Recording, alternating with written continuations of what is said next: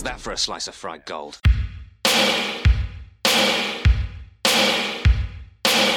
You think this is a fucking costume? This is a way of life. I'll be back. Just a flesh wound. I'm not gonna hurt you. I'm just gonna bash your brains. Take your sticking paws off me, you damn dirty ape! I'm sorry, Dave. I'm afraid I can't do that. It's alive! It's alive! It's alive! I guess everyone's entitled to one good scare, huh?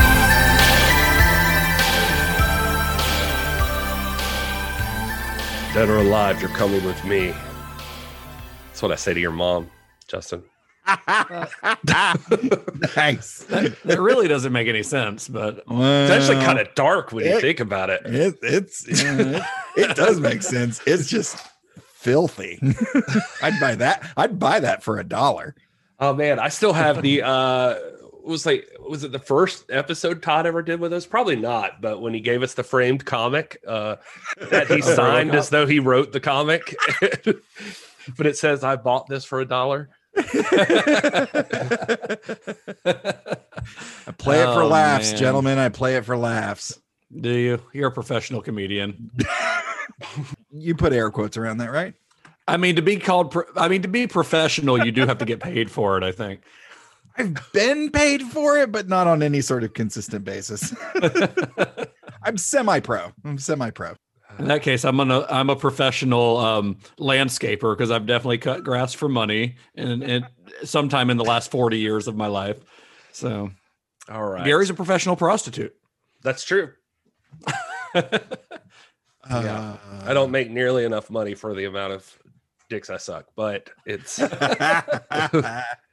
Wow, that's where we're going. Happy Pride Month, guys. Uh, I didn't say anything was wrong with sucking dick. I just, you know, I do it for well, obviously not for money. I guess I just like sucking dick. I don't know. Just- we have gone off the rails. Can we please Look, start look, this look, what I'm podcast trying- episode? what I'm trying to say is, I think I like it. well, hello and welcome to Cinema Shock, the podcast dedicated to exploring the stories behind your favorite cult and genre films. It's Pride Month, and you know what that means. Gary's discovering himself. That is this going to even drop on Pride Month? No, it's not. So It'll drop on July 1st, I think, actually. Okay. so, no, Pride Month is over. Uh, anyway, he's your co host, Gary Horn. Uh, yep, that's me. I had to finish your intro for you because you got sidetracked. Mm. I'm your co host, Justin Bishop, joined as always by our good friend, writer, comedian, Robocop fan, apparently, because he watched the remake. Um, instead of the original, Todd watched the remake. It- it- yeah.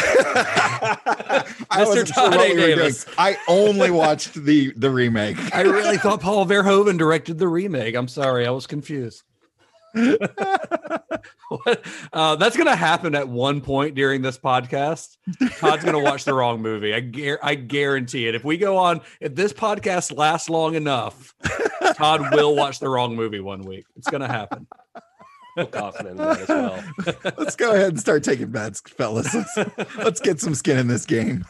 oh man! So this is it. Our second week, our second episode rather, of our Paul Verhoeven series. So Yeah. when when uh, when we last left Paul Verhoeven, he was uh, abandoning his home country of the Netherlands. Does the Netherlands is that a country? Is that a region? The Netherlands. Oh man, why you got to do that? I don't know. Testing your geography here. What do you guys know about the Netherlands? It's Holland. Jack shit apparently. Yeah. It's Is that- Holland. Yeah. Holland is the country, but the Netherlands is the same thing. It's a region. I don't know. It's confusing. The whole thing is confusing. It's the Netherlands, but it's Holland, but the people are Dutch. All I know is that weed is legal in Amsterdam. there you There go. you go. That's also what's California. Anyway, where was I? Paul Verhoeven was leaving the Netherlands to try his hand at filmmaking in America. So he, you know, if you this is kind of recap for last episode, but he was frustrated with trying to secure financing for his films from a conservative Dutch government. And then he had his first American co-production turn into a major financial disaster.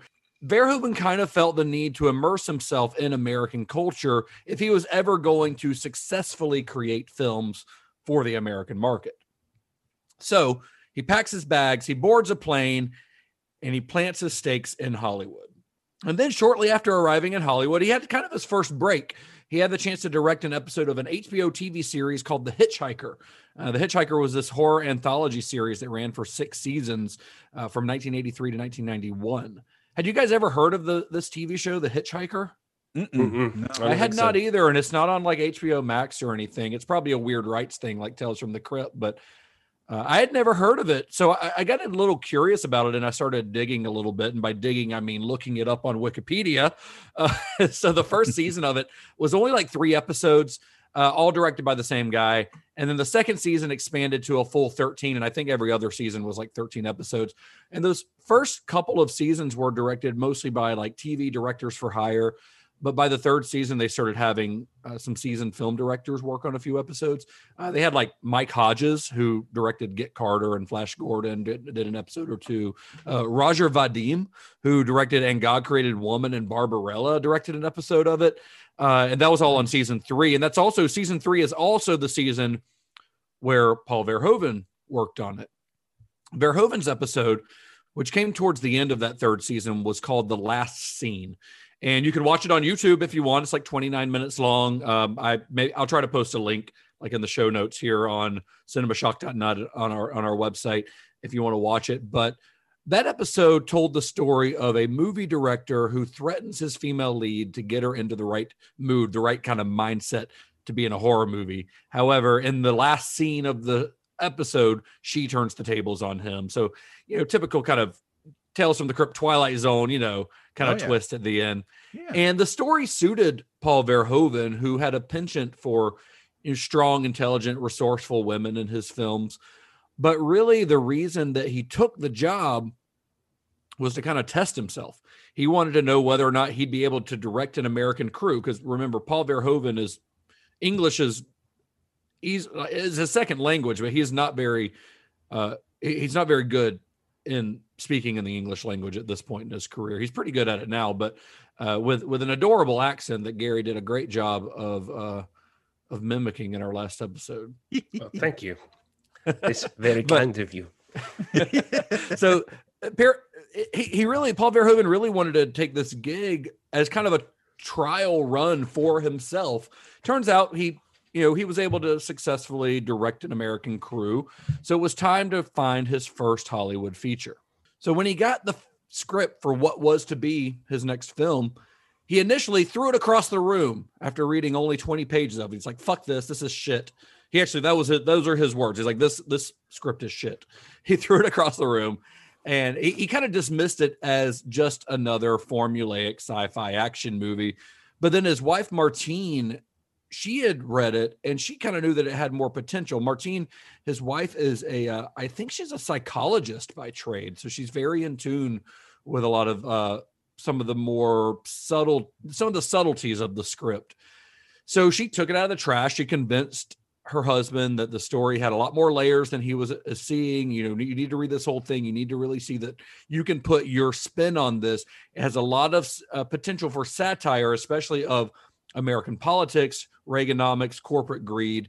Uh, so after giving it some thought, Verhoeven kind of, you know, he reread it. He kind of figured that a genre film that was heavy on action and light on dialogue, since again English is still an issue for him, that might be a good first movie to be made in the U.S. Hmm. Yeah, she- out I, I looked it up. By the way, I meant to tell you, uh, psychotherapist was her official position. I don't know why I couldn't. I had to look at my notes to remember, but yeah. And and you know what it is? It's the fucking title. That's what it is. It's RoboCop. RoboCop just It's- sounds like a dumb shit movie. it's gonna that that's gonna come up over and over. You know, uh, the the title, the issue with the title comes up with almost every person who signs on for this in, initially. I saw an Uh, interview with him too, where he said he also had trouble like with the screenplay with uh, since you know, like you mentioned English. Uh, uh, some of the American slang threw him off. He said one of the things that he didn't understand is why the African American gang member would call the Caucasian people's brother, even though they're not related. And he just thought that was like he was having trouble with all of that. I don't know. yeah, he had to have a lot of it explained to him. Uh, so he he rereads the script. He turns he decides, yeah, this is going to be a good one for me to kind of start off my real Hollywood career with. And it turns out that was a good decision, since the resulting film ended up being a major success, both critically and commercially, and became a cultural milestone when it was released in 1987. Of course, you guys know by now what we're talking about is RoboCop. We get the best of both worlds. The fastest reflexes modern technology has to offer, onboard computer assisted memory, and a lifetime of on the street law enforcement programming. It is my great pleasure to present to you Robocop. This guy is really good. He's not a guy, he's a machine. Old Detroit has a cancer. Cancer is crime. Let the woman go. You are under arrest.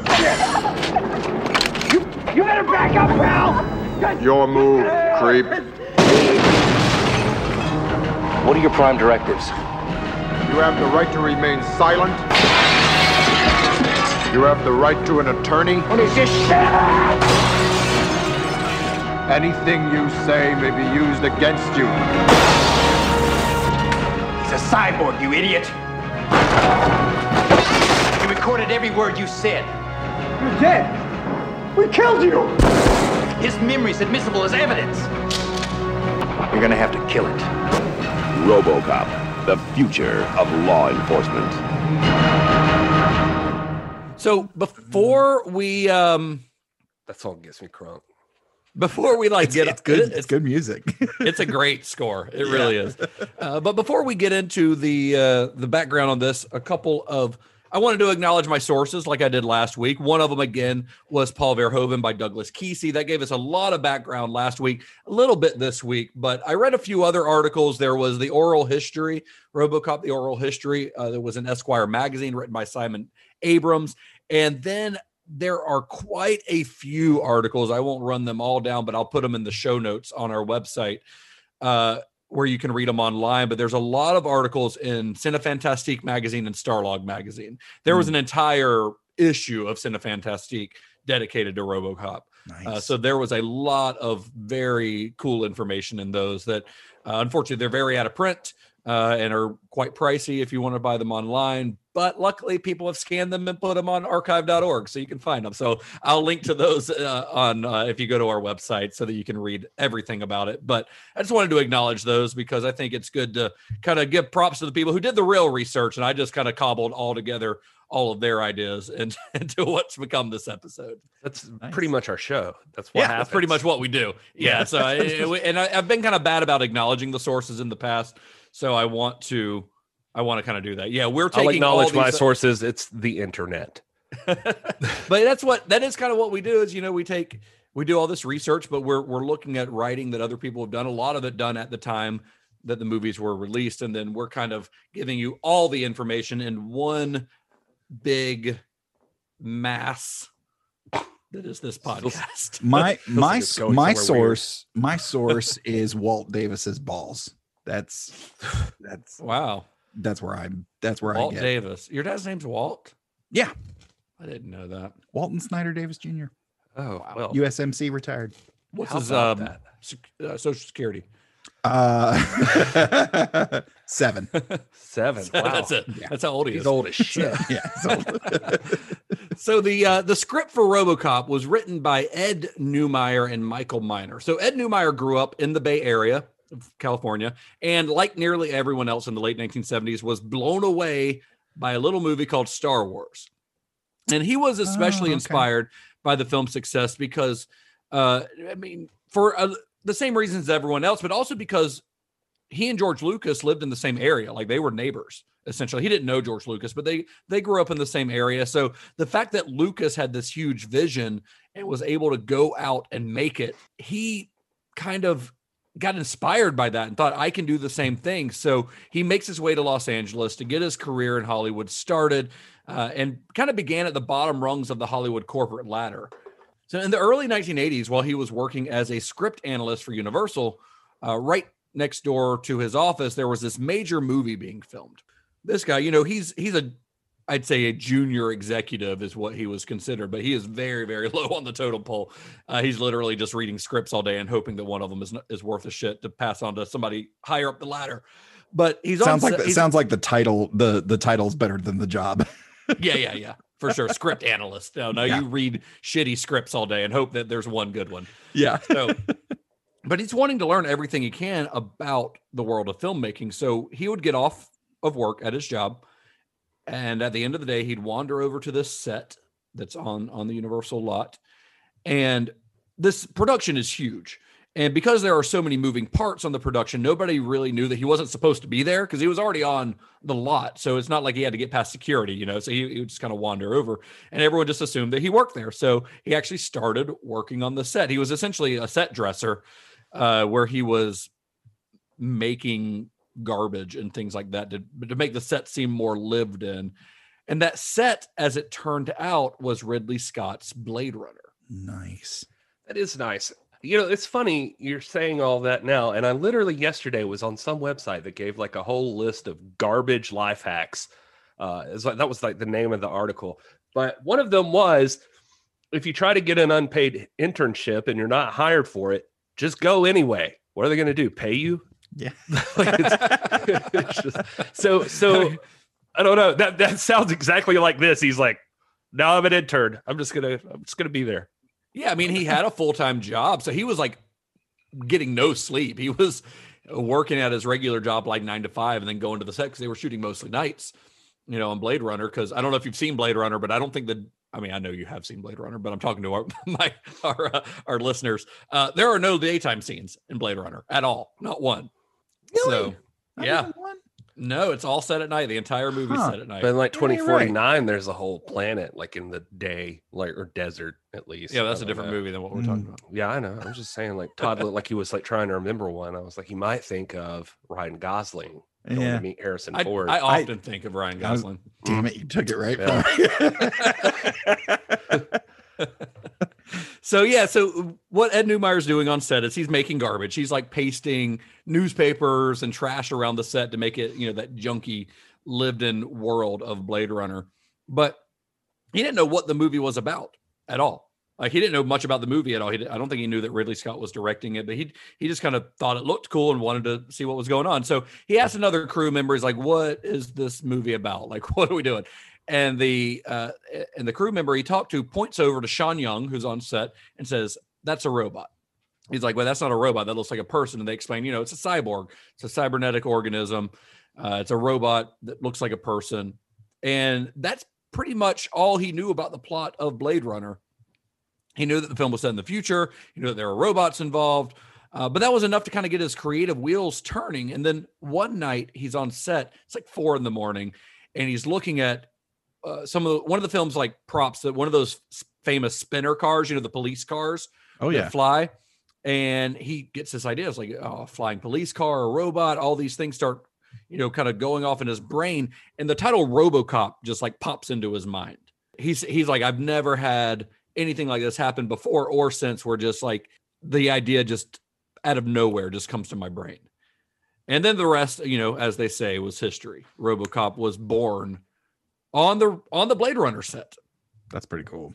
Yeah. Yeah, that's uh it's easy easy to say like, oh, I just it just came to me like uh, my creative juices started flowing. I ripped off all of these things from Blade Runner. No, it, it's not that. But I doubt that I would get much credit if I just said, "Hey, yesterday I was watching Jaws and I just thought of a new movie called Shark Cop." I mean, I would watch Shark Cop. Yeah I am Honestly. already in line for Shark Cop. So, yeah. So, well, that'll be the movie we make. We produce it as Cinema Shock. Cinema Shock Productions. I'm gonna start Oh, writing the script right now. He's not joking. He will start writing the script. As long as I So- get story cred. So while researching story submissions for Universal, uh, Ed Neumeier comes across he basically when I say researching story submissions, he's he's watching a bunch of student films and like shitty movies, uh, hoping that one of them there's like a spark of something that catches eye. And he comes across the work of an aspiring director by the name of Michael Miner, uh, who'd been paying his bills by directing music videos, mostly of rock bands there in the Bay Area. And Neumeier liked his work, so he asked this guy to meet. They meet up for lunch and they realize, you know, they kind of get along and they realize as they're talking that they're both working on similar ideas. Ed Neumeier had this Robocop idea, you know, while Miner had an idea for something called Super Cop, which was about a policeman who wears a cybernetic suit. So he's not a cyborg, but he wears like a, a suit that enhances him, I guess. So they kind of combined it, decided, hey, let's combine forces and combine these ideas and work on something. Yeah, Michael Miner, for what it's worth, uh, he was a UCLA film student as well.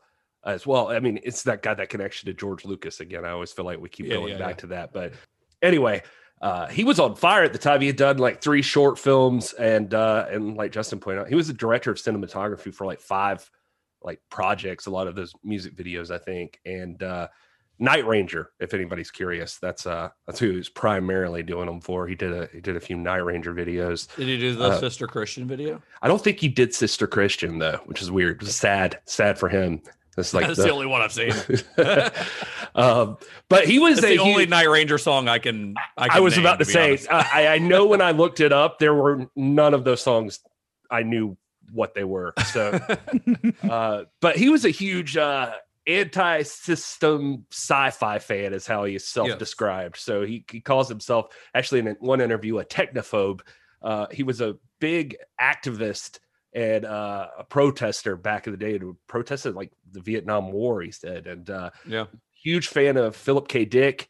Uh, he'd written a screenplay for an ada- adaptation of Philip K. Dick's Paycheck, uh, and uh, that Is almost it the same one that ended up getting made? I don't think it's the same one that got made. Okay. Uh, but yeah, there is one eventually with Ben Affleck. Uh, yeah, yeah. that came John. Woo, I think, directed that, or That might be right. But yeah, I don't think it's the same one that got made. He said his uh, almost got optioned. Yeah, he was uh he was he was working on Super Cop and uh and then yeah, had that meeting with uh Neumeier and yeah, and his his story was about a cop that wears a cybernetic suit and it turns him into a sociopath. Like he just Ah. starts killing people and starts Ooh. messing with his consciousness or, or his conscience, I guess. And Yes. uh, anyway, but he he initially came in with those activist uh principles so like his his ideas a lot revolved around predatory capitalism and all of that stuff Yeah, the both of them. I think that's probably one thing that they bonded over. Because if you if you listen to either of them in interviews, like they both are very in tune uh, uh, politically. I guess you could say they're both pretty pretty left wing, uh, anti capitalist, anti like corporate takeover and all this stuff. Uh, they and that that's one reason I think. I mean, that obviously that's a major part of what would become the final script is the satire of those things.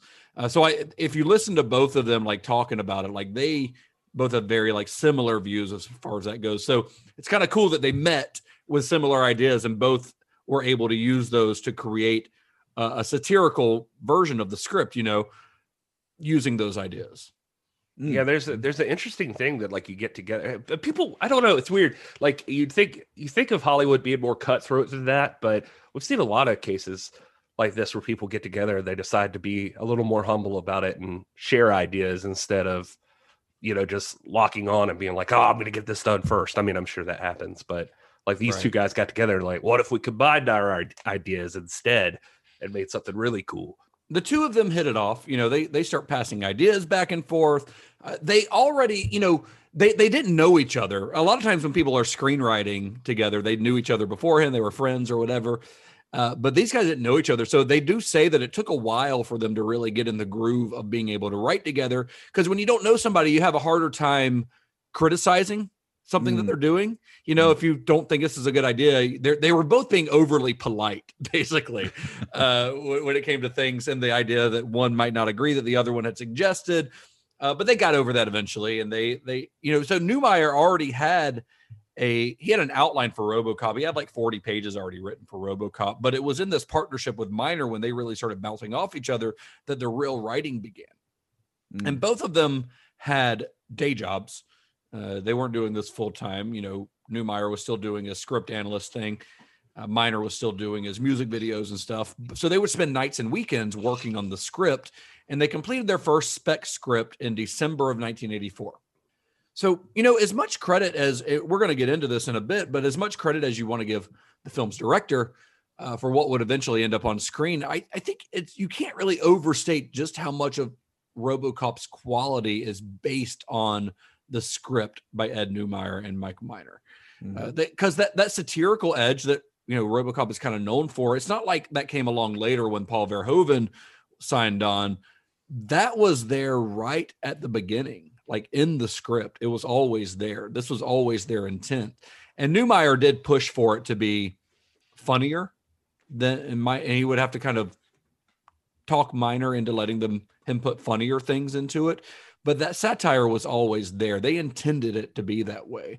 Uh, I mean, all of those elements, like the media breaks and uh, you know the the fake commercials and you know, things like that. That's all stuff that was in the script from the beginning. It's not like Verhoeven came and decided he wanted to put that stuff in there.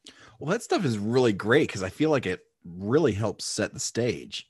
Of Yeah. that world. It helps know, build the world, absolutely. Yeah, It really e- does. Even the commercials and all that stuff. Oh yeah, yeah, it really does. So the first draft of the film's uh, script, the first, the full title on the first draft was RoboCop: The Future of Law Enforcement, which is a little bit of a mouthful, but Yeah, uh, but within a month, uh, they had two offers from studios. One of those was from director Jonathan Kaplan and producer Jon Davison with Orion Pictures. So Davison he's a pretty important figure in getting this movie made. He was an experienced producer who'd already he, he kind of had mostly worked on exploitation and B movies. Uh, worked with Roger Corman a lot and his whole crew. He did stuff like uh, he produced Joe Dante's Hollywood Boulevard and Piranha for Roger Corman. He did Rod, uh, Ron Howard's debut film, Grand Theft Auto. He did Twilight Zone, the movie. He did Abraham uh, and Zucker's uh, Airplane and Top Secret. Like you know, he he was pretty experienced by this point, but mostly doing like B movies.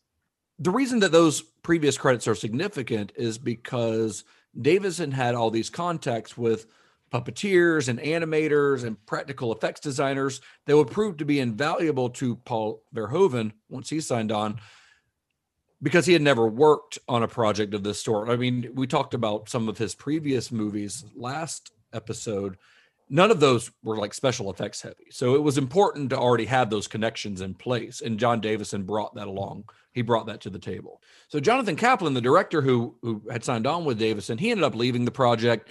Uh, he wanted to pursue a movie called Project X, which came out in 1987. And it took another like six months for Orion to find a proper replacement. And the directing gig was offered to uh, David Cronenberg, Alex Cox, Monte Hellman, uh, but a lot of potential directors turned it down as soon as they saw the title RoboCop. It's kind of what, uh, what Gary said earlier. Uh, a lot of people turned this down as soon as they saw the title RoboCop because they thought it sounded dumb.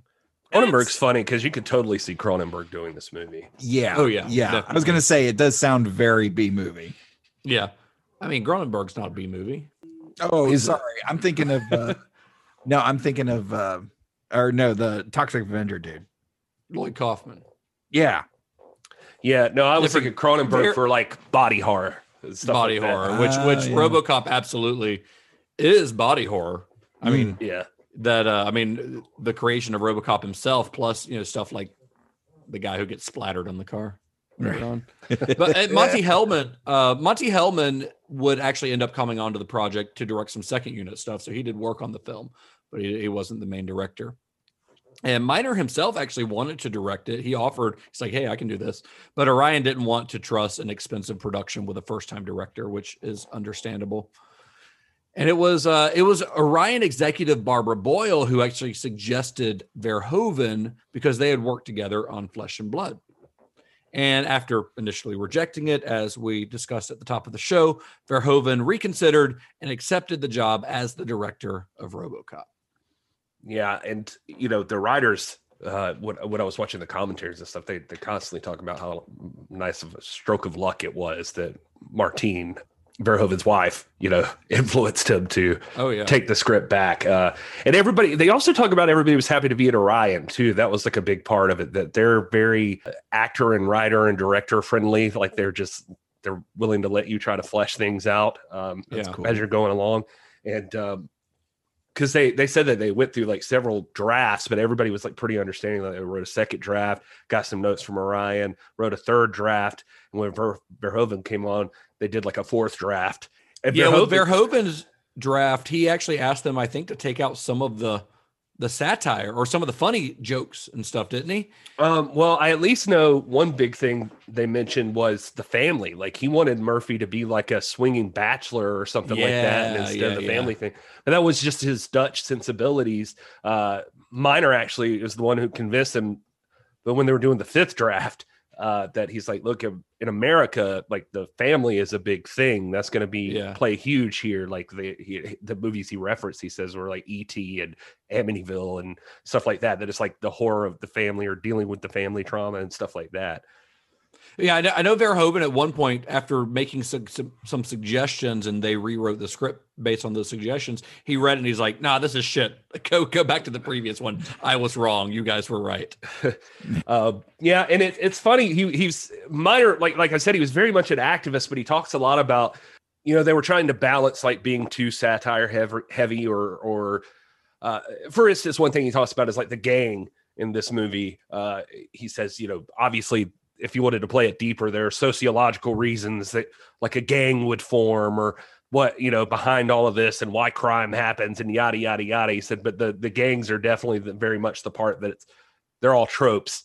Uh, and uh, he says, but you know, at a certain point, uh, I think his quote was something like that. At a certain point, you have to be like, all right, it's like curly fries or onion rings. We got to give some people what they want here. Yeah, And, uh, yeah. but uh, they they got to keep it, you know, like the stuff that they really cared about, and then uh, the quest for finding identity was a big part of it. They said uh, that they were focusing on along the way, and uh, even a big thing with Miner and and I forgot his name, Nurem- Nuremberg, Newmere, Neumeier, Neumeier. There it is. Nuremberg. I, don't know. I don't know why that came to my head, but what? Uh, I'm, I'm switching my name. The city in Germany. Is that, is that what it was?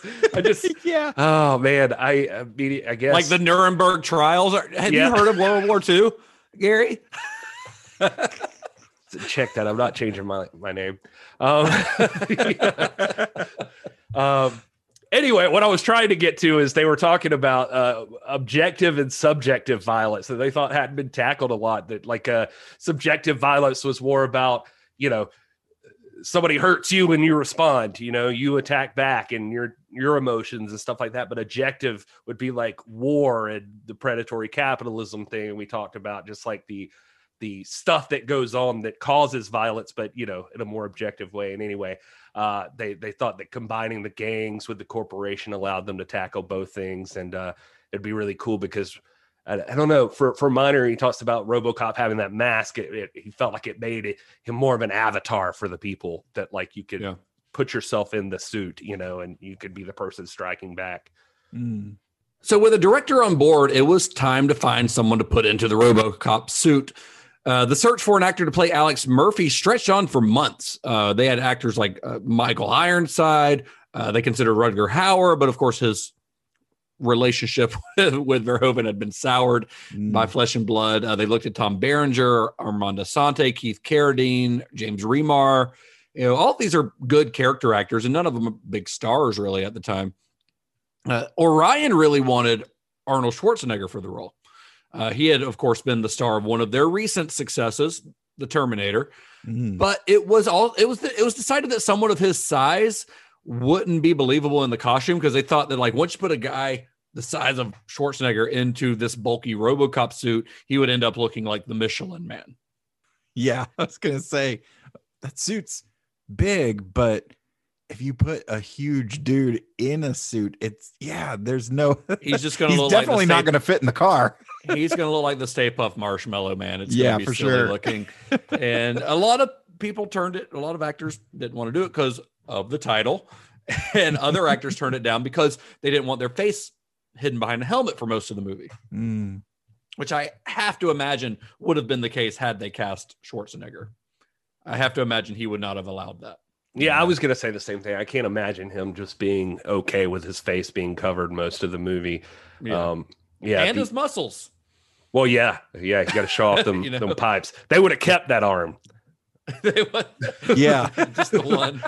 Uh, so, according to Davison, the only person that, who they came across who would, who they thought would work for the role, who actually wanted to be in the film, was Peter Weller, and Peter Weller came with a couple of you know, a couple of positive things in in his favor, which were he already had an existing fan base in the sci-fi genre because of his performance in the adventures of Buckaroo Banzai.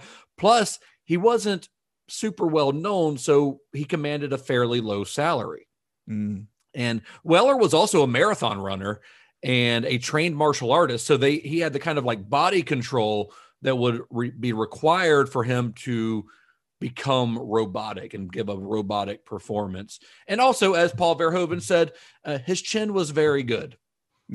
Yeah, he couldn't. He did. He did not want a weak jawline. Uh, Should have just- cast Bruce Campbell, honestly. yeah, there you go. But uh, yeah, apparently, you know, Weller's like deceptively, at least at the time, deceptively like ripped too. Like that he was, you know, they were saying that he He's was just, like, skinny strong. Yeah, he was just like very slim, but was still big. You know, and I think uh, he was actually training for a marathon at the time they were filming this, like the Yeah. New York Marathon or something. Oh, that may be right. Yeah, and um, and uh, old Nuremberg, he said, I know it's Nuremberg. Uh, uh, anyway, he said the other thing that stood out for him when they when he was doing this was he also brought this is his quote. He also brought a sense of mythic self pity, and that really Oh, wow. for us. Wow. Uh, so Weller spent months working with a movement coach named Moni Yakim to develop uh, RoboCop's movements. They use Moni Yakim is kind of famous in the mime world. He he studied under like Marcel Marceau. There's a whole we can go on a whole tangent about this guy, but he he is kind of a legendary movement coach in Hollywood. You won't see his name on a lot of credits for uh for movies because usually the actors seek him out separately, so he's not officially working for the movie. But I mean, he's still working today. Like uh, Oscar Isaac used him for Inside Llewyn Davis to get that like kind of defeated look that that Llewyn Davis has in the entire movie. Like he went to this guy, so this guy's not just. Te- it's not like the guys on uh, Planet of the Apes who teach the cast how to run around like monkeys. Like he's teaching you like how this character would move. Yeah. But in the case of RoboCop, it is more like this is how a robot guy would move, kind of thing. Uh, so him and Weller, they they practiced this for months. We'll dig more into the uh, mime cult uh, entertainment in our other spin-off podcasts, uh, Mime Shock. That's, that's what we'll call it. uh, but they they used a football uniform. Weller would wear like a football uniform to kind of approximate the finished costume because the costume was still being worked on. And then an actress by the name of Stephanie Zimbalist was originally cast as Anne Lewis, but she had to drop out because she had contractual obligations to her TV show Remington Steele. Uh, the show had actually been canceled in 1986, but then it got revived due to its popularity. So she was actually still under contract and had to come back on the show. So cast in her place was Nancy Allen, who was initially reluctant because uh, you're not going to believe title. this, but she thought the title RoboCop was stupid. uh, but she read the script and she loved it. And Allen, who you know, she had done uh, some stuff with, she had done Carrie by this point, other movies with uh, De Palma. She was fairly well known at the time, but she was known for her long curly blonde hair, and she was asked to cut her hair short because Verhoeven didn't want her character to be sexualized in the script or in the in the film. And they cut her hair like eight times before it got finally short enough to where Verhoeven was was happy with it. That's the thing with him, you know, like for all the sex and violence and criticisms he gets, uh, he seems to want like a level playing field a lot of the time with uh, the power of the men and the women. Like, uh, Well, yeah, like the like the co-ed showers in this and in Starship Troopers. yeah, that was exactly what I was going to bring up too. Is it's brief, but you see a woman in the locker room, and and Verhoeven does that again in Starship Troopers. Uh, he he said in the commentary, you know, he just he tried it in RoboCop, and he felt like it was too brief, like that people weren't going to get the impression that like in this society, like it doesn't matter. So he, So he tried it again. So he tried it again. uh, that he wanted to show this like non-sexualized work environment or whatever for this this version of the world. Uh, but even Lewis, you know, in the script, they they said Lewis was written, you know, non-gender specific, like it was just Lewis, and uh, Oh yeah. And so it didn't have to be either or. But uh, she was Brian De Palma's wife. I was reading that, and I didn't realize that at the time. Or- yeah, or they right met before on that, Carrie, I, guess. think. But yeah, then they, they were married for for a few years. Yeah, she did like Carrie and home movies, Dress to Kill, Blowout. Like she did uh, four of his movies, I think. Yeah. Um, but anyway, just a interesting side note there, because when you first see Lewis, like you don't even know. Or I think they think this was the idea. You don't even know that she's like a man or a woman or whatever. Like she just comes in beating that criminal's ass, you know, kind of. And so Yeah, New Neumeier said that in one version of the script, he did write her as a woman, uh, the character as a woman, because they're in that moment. uh, and maybe this was after Nancy Allen had already been cast and they were still doing rewrites or whatever. Uh, there was a moment where she like takes her helmet off and her hair like flows everywhere. Oh, nice. She and he's like, "No, that's cheesy." And he, he took it out. yeah well at some point they decided that like if if she's a hot woman with big boobs or something like it immediately becomes like a sexual thing between uh you know her and robocop or whatever Yeah, yeah, that's actually very unusual for a movie at this time, especially like an action movie. Uh, for there not to be some sort of romance between Mm. her and Murphy, and there's not. I mean, they're just partners. And it's You usually like I mean, 'cause- body armor half the time so like even Yeah. like her chest is covered you know like all Yeah. of that like she's just I mean, and and Murphy's a happily mar- married man, and you know, there's there's never anything like that. I and I like that about it. I like that. Hey, these guys can be partners without wanting to fuck each other all the time. Mm, yeah. what was So- that? What was the what? Oh no, it was Paul Verhoeven. I was watching another interview with him where he s- said that he was uh considered for Return of the Jedi. Oh, it was back in that Spielberg thing, like you mentioned in Flesh and Blood, that Spielberg was interested in, and Spielberg's apparently going to suggest him to George Lucas for Return of the Jedi. But then Flesh and Blood happened, or, or something. Anyway, or whatever, whatever it was. They- Spetters, Spetters, Spetters, Spetters was it? Yeah, sorry. so Spetters happened, and they were like, "No, never mind." And they asked Verhoeven about that. And he's like, "Yes, well, I guess they just assumed that uh, if I if I did the movie, the Jedi's would automatically start fucking."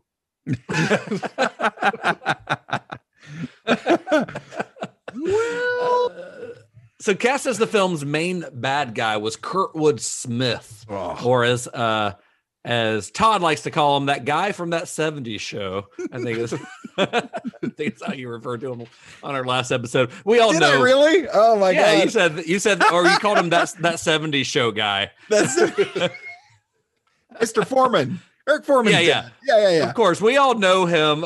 He's best known now as Red Foreman on that 70s show. He was on that show for eight years. But in the mid 1980s, Kurtwood Smith was a relative unknown. And prior to Robocop, he had done some television work, mostly those like one episode guest appearances, you know, here and there.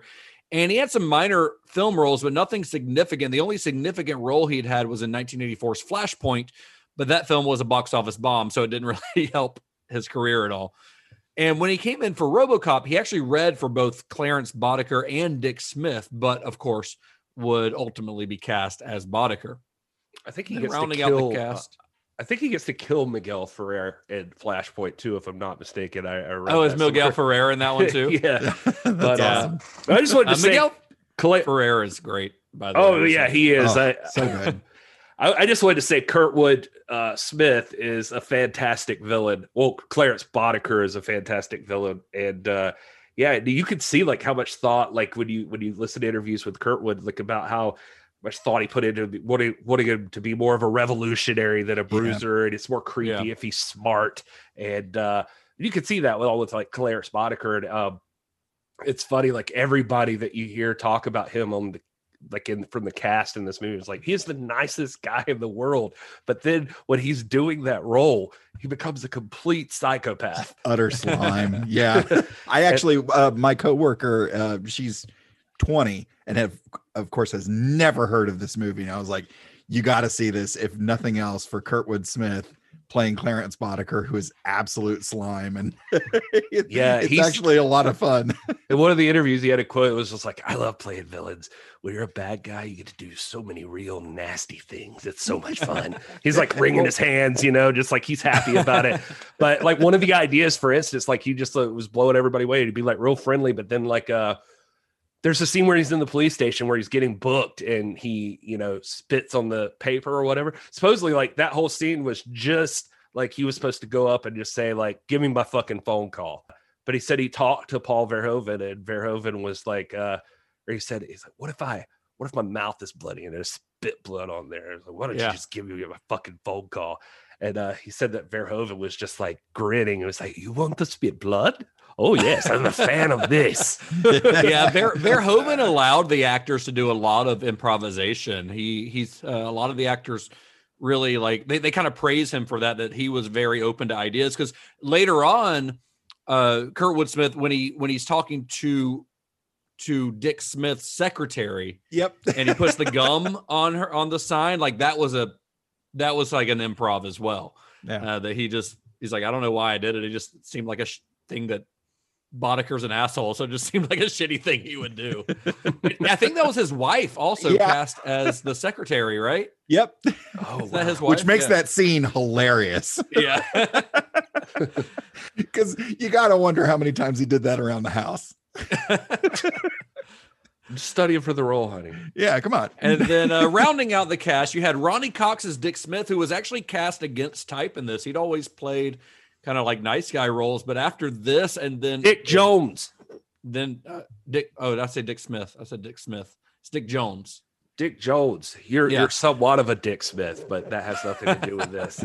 So Ronny Ronny Cox is Dick Jones, but yeah, he uh, he was also a villain in Total Recall. And between those two films, he kind of became one of the more like sought after villain character actors of the 80s and 90s. So And Uh, he's then you had Captain- Miguel Ferrer as Bob Morton, Dan O, uh, excuse me, Halloween three's Dan O'Herlihy as the old man.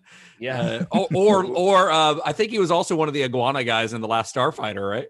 That's nice. That is Yeah, yeah, correct. Yes. Uh, also, Ray Wise. Don't forget Ray Wise. Oh Uh, yeah, twin. Well, there's two Twin Peaks alums in this because Miguel Ferrer and Ray Wise are both Twin Peaks guys. that's There's true. a lot of there's a lot of Star Trek alum in this. oh Yeah, yeah, who? yeah. A I whole was bunch on of Star Trek guys in this. Uh, well, hold on Who? a second, because all right. Well, uh, so I mean, do you or do you want to wait? Is this something you're saving? I, I had something for it. Just a second. I was just gonna, without getting ahead of myself, I was gonna say Ronny Cox was famous for Deliverance, uh, and and lots of character roles in the show. Like he was in the show Spencer, and uh, and he he he's also like a good dude. So he seems to really relish being a dickhead in this movie. Uh, Yeah. when he's playing Dick Jones. So also interesting fact. I mean, it's Roddy Cox and he's playing Dick. So I love that about him. Uh, but yeah, he I, I saw a quote with him. He said, The fun for me is playing characters. Not that I would ever turn down superstardom, but I would only use stardom as a way to get access to really great roles. I want to play everything. And so you can tell he's just one of those guys that's born to be like a character actor kind of guy. And uh and then I was going to say, uh, so so he uh, was uh, Captain Edward Jellico Yep. in Star Trek: The Next Generation. And Yeah, besides yeah. Patrick Stewart and Jonathan Frakes, this is a stupid fun fact that I saw was uh, he's the only one to ever do a captain's log entry uh, in the entire run of that series. So Interesting. Mhm. But yeah, uh, Miguel Ferrer had this was his biggest role at the time. He'd done a lot of TV and small stuff, but before this, his first major role, arguably, was he was unnamed, I think, but he played a first officer with some lines in Star Trek Three: The Search for Spock. Mhm. Huh. And uh, Kurtwood Smith is the pres- uh, Federation president in Star Trek Six. Yep. Todd, am I still in your thunder? Did you have all these? No, no, go for it. Go for it. You've got him. Go for it, man. Uh, Kurtwood Smith's also a Deep Space Nine and Voyager. Uh, and I, I think he does As a different voice characters? in lower in lower decks too. yeah, he did a voice for Lower Decks. Who's Uh, played the most? Who who has played the, From this cast? No, no, no. Who just in general? I'm, I'm just curious if you guys know this bit of trivia because I, I don't. We literally Um, just talked about it, didn't we, Todd? It wasn't. Um, remember, it was in the one episode we just we like recorded. what what actor has played more s- different characters than anyone else say, in, in this the guy had Trek? played Is like it Jeffrey 12 Combs. Jeffrey, Jeffrey Combs, Combs is was up right there, but it's but it's not him. It's actually somebody else now. I for, I forgot. Yeah, I forgot the guy's name, but Um, he had but played there's like, like there's like yeah, there's like two or three that are in double digits, and of course Oh, Jeffrey wow. Combs is one of them. But like there's Wow. there's two others. So yeah, I mean it's yeah. I mean, well, I mean you know Star Trek's famous for you know those big ensemble uh of character actors. So yeah, I mean Ray and thi- Wise and- is actually in Next Ray Wise. Generation and Yep. Voyager. Is he really? Yeah. Mhm, mhm. Uh, did and uh, so yeah, Miguel Ferrer was the helmsman, um, and uh, the well, the captain, uh, the police chief or captain or whatever, Robert du, uh, Dupuy, uh, Mhm. is in Deep Space Nine. Uh, I think he's a. I want to say he's a Klingon or something in there. Uh, Peter Weller is in Star Trek uh, Enterprise and Star Trek Into Darkness uh, as the uh, you know he's the I remember main- in Into Darkness, he's but he's on Enterprise as well, huh? yeah, he's apparently in an episode of Enterprise. Uh, Hmm. Also, interestingly enough, uh, RoboCop, uh, his his rules are called Prime Directives. So I have no Yeah. idea if that's connected, but there's that too. Uh, Uh, for for more Star Trek goodness, yeah, subscribe to Computer Resume Podcast. Yeah, Your host, apparently- Mr. Todd A. Davis. Apparently, Yes, it's yes, a rite indeed. of passage to be an act- actor that we give a shit about. That you go on Star Trek at some point. Uh, Miguel Ferrer actually came in to read for uh, a member of the gang, but then he read the the stuff and wanted Bob Morton, and he asked to read for Bob Morton. Said that he thought that that was the most interesting part, and uh, and he said the casting director was like, "Well, yeah, I mean, I guess I just she's like, I didn't have you pegged for that, but sure, maybe." And he said that like weeks went by, and he finally got called back. He thought it was just over, and he got called in, and then he read for Bob Morton. They were like, "Oh yeah, that's it." And uh, Huh. yeah, and the uh, bathroom scene with Dick Jones, there's the uh, hair rubbing scene. Uh, Yeah, yeah. where Dick Jones like runs his head. Anyway, there's there's they had like a fun story about that. That like that was uh just those two actors where they were just talking. They're like, how can we make this weirder? like you just like have him just like brush your hair and then grab you by the hair, make it and uh and- and again, Verhoeven, uh when they said he's just like putting his fingers together, like, oh, this is almost deliciously seductive, isn't it? Yes, I like this. Oh, man. Oh, but if I also- can, if I can just throw in a word about Miguel Ferrer, like he's he seemed, you know, and of course, uh, you know, rest in peace. He seems like Yeah. a, a really cool guy, but he's kind of got like the nerd cred, like the epitome of nerd cred for his resume. He's been in Marvel, DC, comic book Yeah. stuff, sci-fi stuff. I mean, it's chock full of that. And it's always so fun to like either pick out his voice in a cartoon or to, you know, see him, even if it's just a brief scene or one episode thing. You're like, ah, there he is. I always love, I always love seeing Yeah. him. He's Him- great. I mean, his his character uh, uh, Albert Rosenfeld on Twin Peaks is just one of the the great Twin Peaks characters, and uh, I'll always love him for that. Kurtwood and Miguel both have a great story that I've seen them both tell uh, in interviews where uh, about Verhoeven uh, not getting that uh, again back to him with the script and not understanding the English and he didn't know what the word bitches was necessarily so he didn't realize that it was like not a flattering term for women. So they said that like in the scene where they're in there you know and he's got the two call girls with him that uh like on the set like uh uh Verhoeven's just sitting there and he's like he's like okay then you stay bitches leave and then the bitches you're gonna leave over here okay bitches? Wait bitches hold on. Jost do you think the bitches leave here? And like and he said Jost is the same. And he's like Jost is like yes I think bitches yes bitches will leave here you you leave here bitches and they're like okay bitches you can go and he's like "You at the end they're like all right that's a wrap on the bitches oh God. oh, that's great. So, principal photography for RoboCop began in August of 1986, and despite the film's Detroit setting, the majority of the film was shot uh, entirely on location in Dallas, Texas. Uh, with there are a few other scenes, like the final battle between Boddicker's gang and RoboCop in the steel mill, uh, that was filmed in Pittsburgh, but like 98% of the film was shot in Dallas. Detroit itself was thought to be unsuitable for filming because it had a lot of low, featureless, indistinct buildings. And Verhoeven really wanted a location that was more modern. One felt that like it could be in the near future. So Dallas City Hall they used for the exterior of OCP with matte paintings used to make it look taller. And then the Renaissance Tower, a skyscraper in downtown Dallas, stood in for the OCP interiors. And the production designer who was responsible for the film's look was William Sandell. Uh, this was pretty early in Sandell's career, but he would go on to work with Verhoeven again on Total Recall. Uh, then he worked on a few other of the biggest kind of cultural milestone films of the 90s, like Newsies, the Flintstones movie, uh, Hocus Pocus, Small Soldiers, Air Force One. This guy was all over the place in the 90s. Nice. Then another frequent Verhoeven collaborator, uh, Jost Vacano, served as the film's cinematographer. So Vacano began his career way back in the late 1950s working in German television, but had worked with Verhoeven before. He had he had done he had been his uh, DP on Soldier of Orange and on Spetters, and then he'd later work on Starship Troopers, Showgirls, and Hollow Man for Verhoeven. just hit me to remember one of the stories that I like too from this movie is uh, in Pittsburgh when they were there. Um, that was like the last place they were, and they still had to film a lot of stuff there.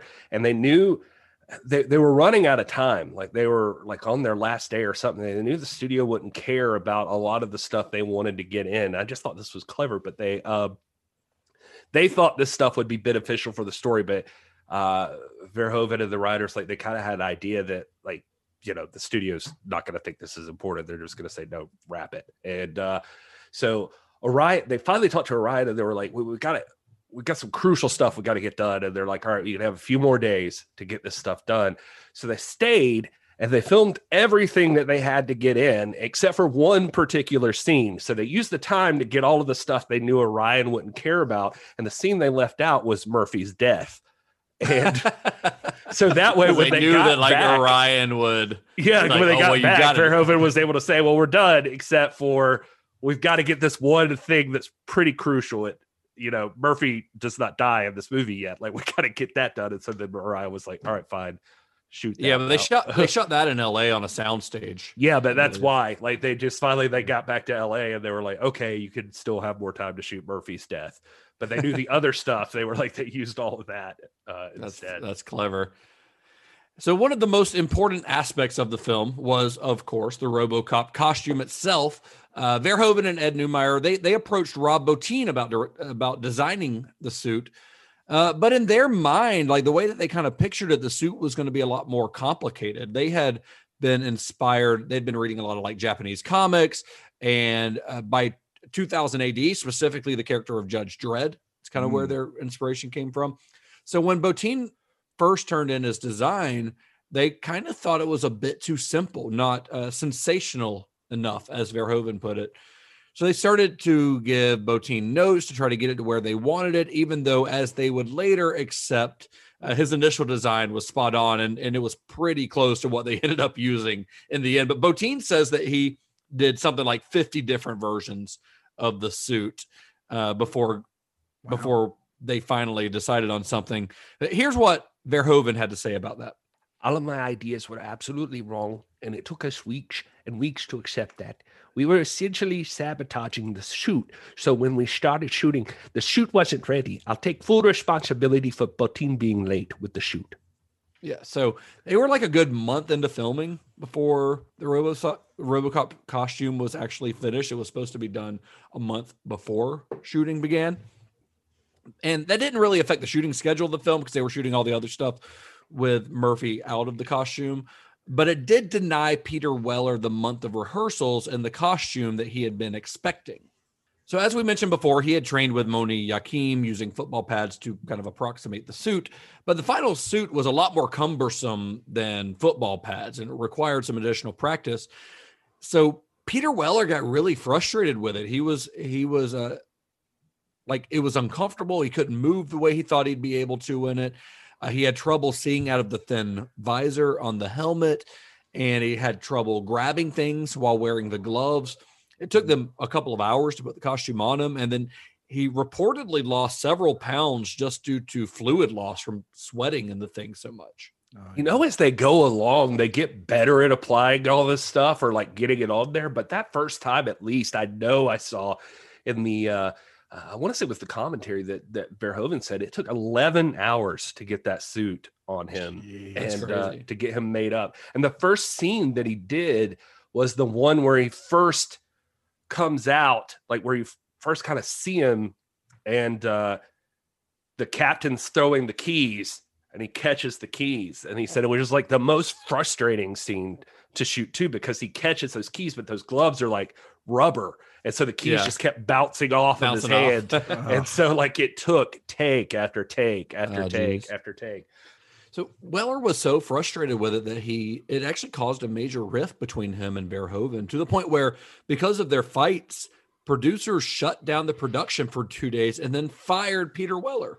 So, uh, and they nearly, uh, reportedly, nearly hired Lance Henriksen as a replacement, but the suit had been made specifically for Peter Weller. It had been made to fit his body, so they kind of had to get Peter Weller and Paul Verhoeven to make up.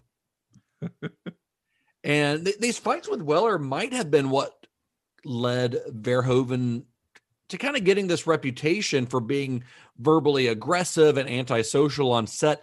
But th- according to other actors, though, that, that just wasn't the case.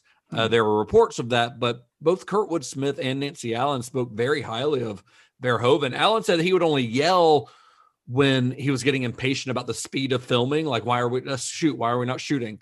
Uh, but that was towards the crew necessarily, and not towards the actors themselves. Mm. We brought up Rob Bottin. We kind of breezed over that, but we, we brought up Rob Bottin. It seems like several times on this podcast. Although I think this is the first movie we've talked about where he's officially been a part of the crew. He, yeah, when we did uh, Dante, I, think he was on Piranha. Like he was Yeah, there. that was on the old show. I mean, on this show. oh Jesus, you're right. That wasn't the show. I'm getting confused. I apologize. Yeah, so this is the first one on Cinema Shock that we've talked about with where Rob Bottin he, he's ta- he's he's helped out other like when we talked about uh, Creep Show, for instance. Tom Savini called Rob Bottin up to get some advice on how to create Fluffy, but this is the first one where he's actually been credited. But there's a reason that his his name keeps coming up, and it's because he's one of the best special effects artists in the history of film. Nice. So on this movie in particular, in addition to designing and creating the robe the RoboCop suit, Bottin was also responsible for the film's special makeup effects. Of one of the most complex of yeah, there's a lot. So Yeah. one of the most complex scenes, uh, effect scenes in the film is the death of Murphy. Gary mentioned earlier that it was filmed in California. They have filmed it actually not on a I said a sound stage, I think before, but it was actually an abandoned auto assembly plant in Long Beach. Uh, but they they built a raised stage that allowed operators to control the effects from below. So it's kind of that old gag that uh that Savini used a lot, where like you know Peter Weller's head's coming out of a hole, and they've got this fake robo, this fake body built built on. Yeah. Uh, you know, and then they you know, as the arm gets or the hand gets shot, it would blow up or whatever, and the arm would fly off. You know, Oh, somebody would pull it from offset. yeah. But for the moment where Murphy gets shot in the head, which is a great, a great shot, I think. Uh, created this detailed animatronic replica of Peter Weller's upper body that was controlled by four puppeteers. So the head was it was foam latex. It was a mold of Peter Weller's face placed over a fiberglass skull that contained a squib that could be triggered in sync with Kurtwood Smith's gun going off wow. and it's so well done like the way the camera pulls around it it's i think it's one of the cooler effects in the film that you don't really you kind of take it for granted Mm. these days i think but if you watch it with that in mind you're like man that's pretty rad because you see him screaming so they had to make this like a really detailed face Yeah. Yeah. uh, and then it pans around then you see the whole burst out of the back of his head it's really a, a Mhm. really great moment a really great effect i think Yeah, and for him, uh, and it's so eerie too when his head when he's dead, uh, but his head just hits the ground with Yeah. eyes wide open and you know just the gaping bullet hole. the Like, hole oh, in his forehead. Yeah. Yeah, well, Uh, yeah, I was watching this with the uh the wife and uh mentioned to her that you know I remembered when I was a kid when this movie would uh, like I, I think my parents had rented it or something. Um I don't remember how I was watching it. Some reason I was in the room because let's not well, I'm sure we'll get into this, but let's not pretend like kids were not included in the uh uh advertising for this film. But Yeah. the uh, um, you know i remember this being a scene one of the scenes in movies where i was like taken out of the room or like you got to go somewhere else or you can't see this or we got to fast forward through it. It was like i could not watch uh murphy get killed. I didn't see that scene until i was like way later on. It's a rough scene and, and it's purposely designed to be very hard to watch, I think. yeah, And anytime that you read about Robocop, uh, if you start like reading about people's analysis of it or whatever, one thing you see pop up a lot is the supposed Christ allegory. Mhm. And this is the scene where that that idea sort of begins. This is the crucifixion scene because I mean this movie is about this guy who gets crucified. He's gone. His family and friends are going on without him. Then he comes back as like a savior, right? Mm, Uh, and scene there's a moment in this scene where he's on the ground and he's basically in a crucifixion pose with his arms out. And Yes. later on in the movie, you see him quote unquote walk on water when he's going after Boddicker. It's really just Oh, walking across shallow water, but it's designed to look like he's walking on water. Oh And yeah, there's there's like- definitely like when you're watching the co- commentary and like Neumeier and uh, uh, Verhoeven are both on there, and uh, Neumeier's like, "Oh, here comes our stigmata." Yeah, and, uh, yeah. and yeah, they definitely talk about like, here's the centurion, he's shooting the nail into the hand, and you know, Right. like they're they're very much like open about like, yes, this is exactly what this is. He says, uh, I think his literal thing is, this is the modern American Jesus. Yeah, I've actually got the quote here from Verhoeven. So I, I didn't put this in our notes, so Gary doesn't have this to, to do his his Verhoeven voice. But uh, this is a quote that I have from Verhoeven. He says, "The violence in the film is amplified because I thought it had to do with Jesus. Murphy, when he's still Murphy, is crucified. That's why the killing of Murphy is extremely violent, especially in the original version. I thought I could move from here, from there into his resurrection. RoboCop's an American Jesus." and that, that's kind of that's something you see him say a lot like this is the american jesus uh, which is telling because he's not just saying robocop is jesus he's saying robocop's the american jesus this is a jesus who like as you watch the movie like he's not out to forgive people right Mm. he's not out he doesn't try to forgive uh Boddicker. he he's not even arrest he's not even interested in arresting That's, that's the one or- he leans on. in the- Jones. yeah, in the commentary, he leans Yeah. on, "I'm not going to arrest you anymore. I'm going to kill you." Yes. And yeah, like he's like, that's "That's the- American Christianity." exactly yeah he's out for blood you know that's the american way uh and and it's funny because i mean this is not just some random thing like this is just the tip of the iceberg when it comes to verhoeven's fascination with jesus. I mean uh, we briefly mentioned this on our last episode but verhoeven wrote a book about jesus like a scholarly book about jesus that looks at jesus as a historical character. Uh you know uh, he he worked on this book for years, not looking at Jesus as a divine being, but as an actual person who lived and where the the myth of Jesus came from from these mm. historical records.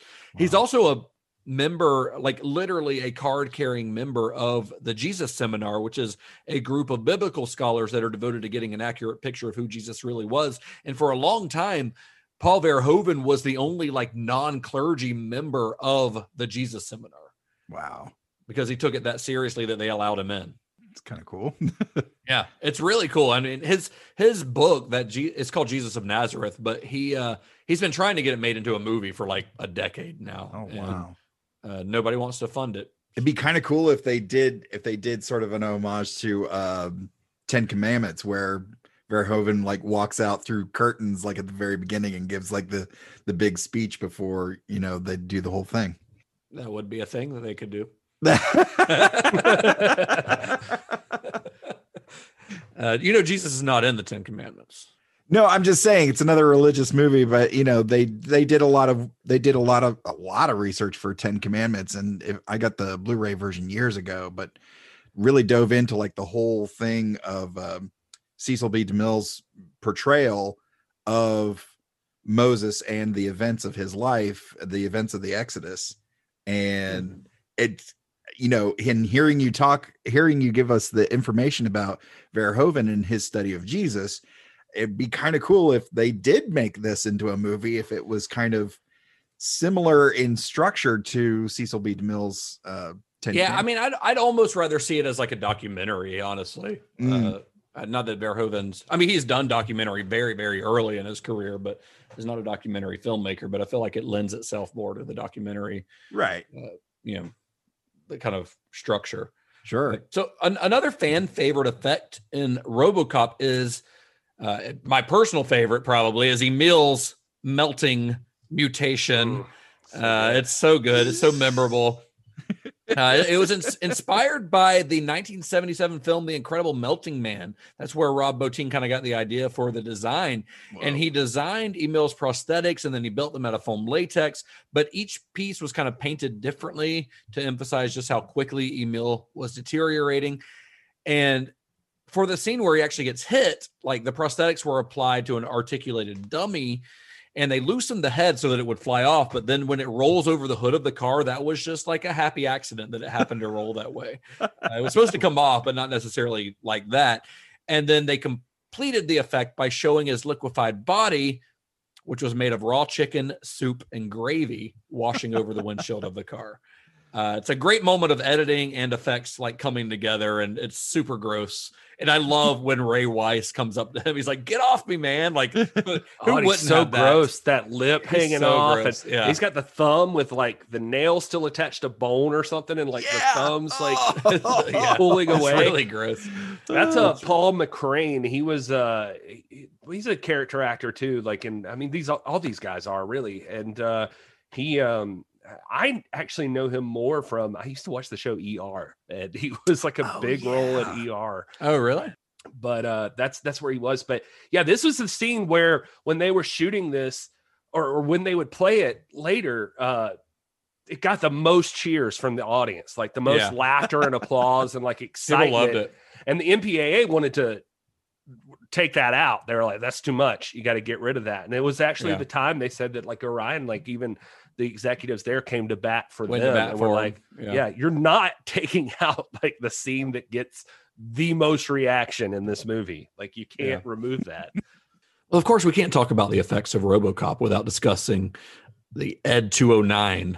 What's it? What's that stand for? Employ, employ what? Enforcement Enforcement, droid. Enforce, Enforcement droid 209. So Phil Tippett, uh, who's another legendary effects artist, was responsible for the preliminary sketches of the Ed 209.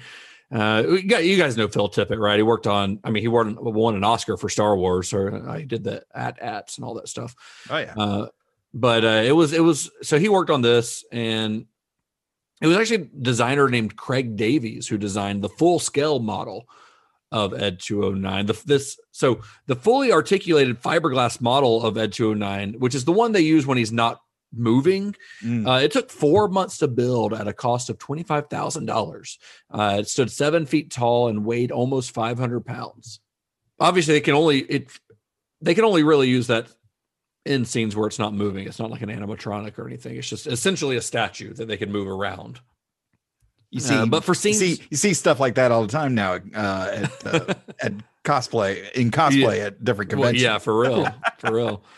Uh, but for scenes where Ed 209 moves, uh, they use stop motion animation. And uh, Phil Tippett was the lead animator on that, but it was Craig Davies who spent an additional four months creating two 12 inch replicas of the Ed 209 for the animated sequences.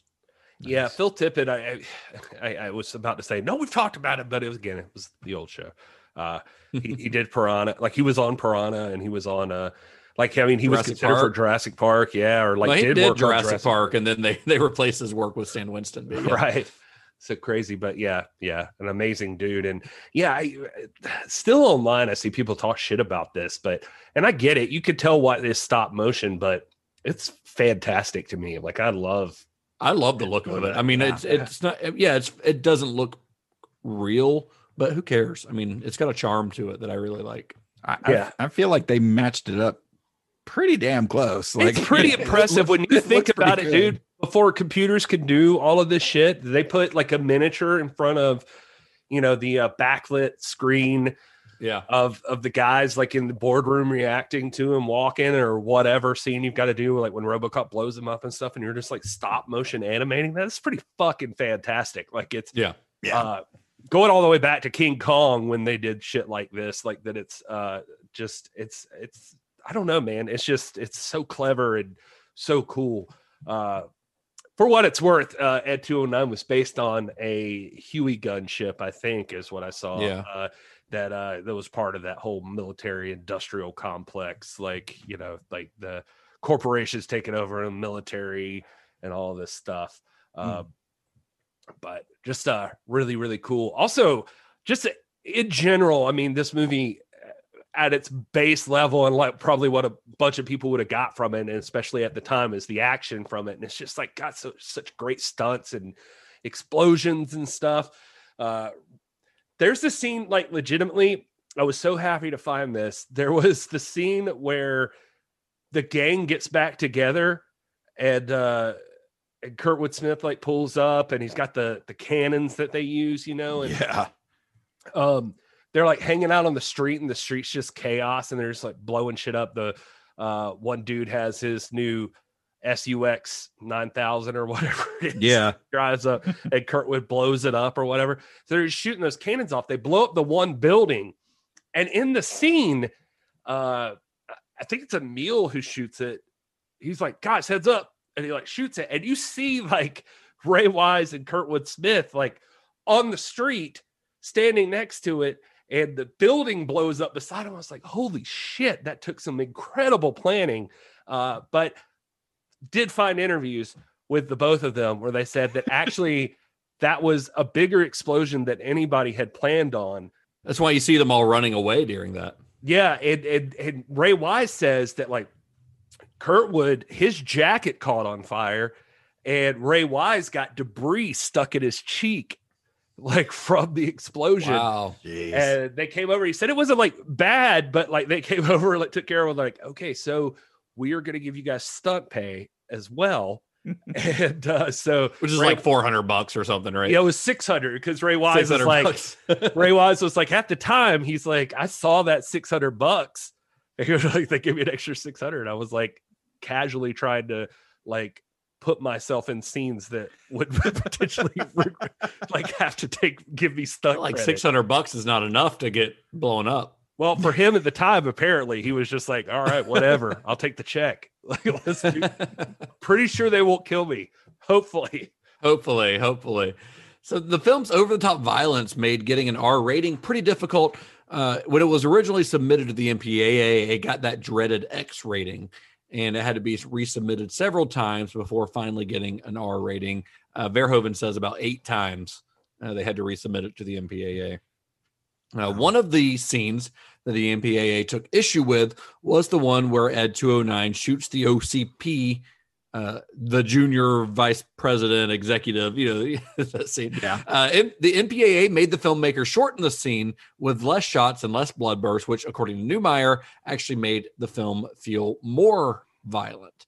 Uh, because the way the scene was initially designed was to be so over the top as to be comical, you know, which makes the line where Bob Morton calls for medics uh, at Can the somebody end. get a fucking paramedic? yeah, it's Like kind of a 300 punchline, you know, because yes, because it's obvious that the guy is far beyond the help of medics. But once they made it less violent, it also made it quote unquote less violent.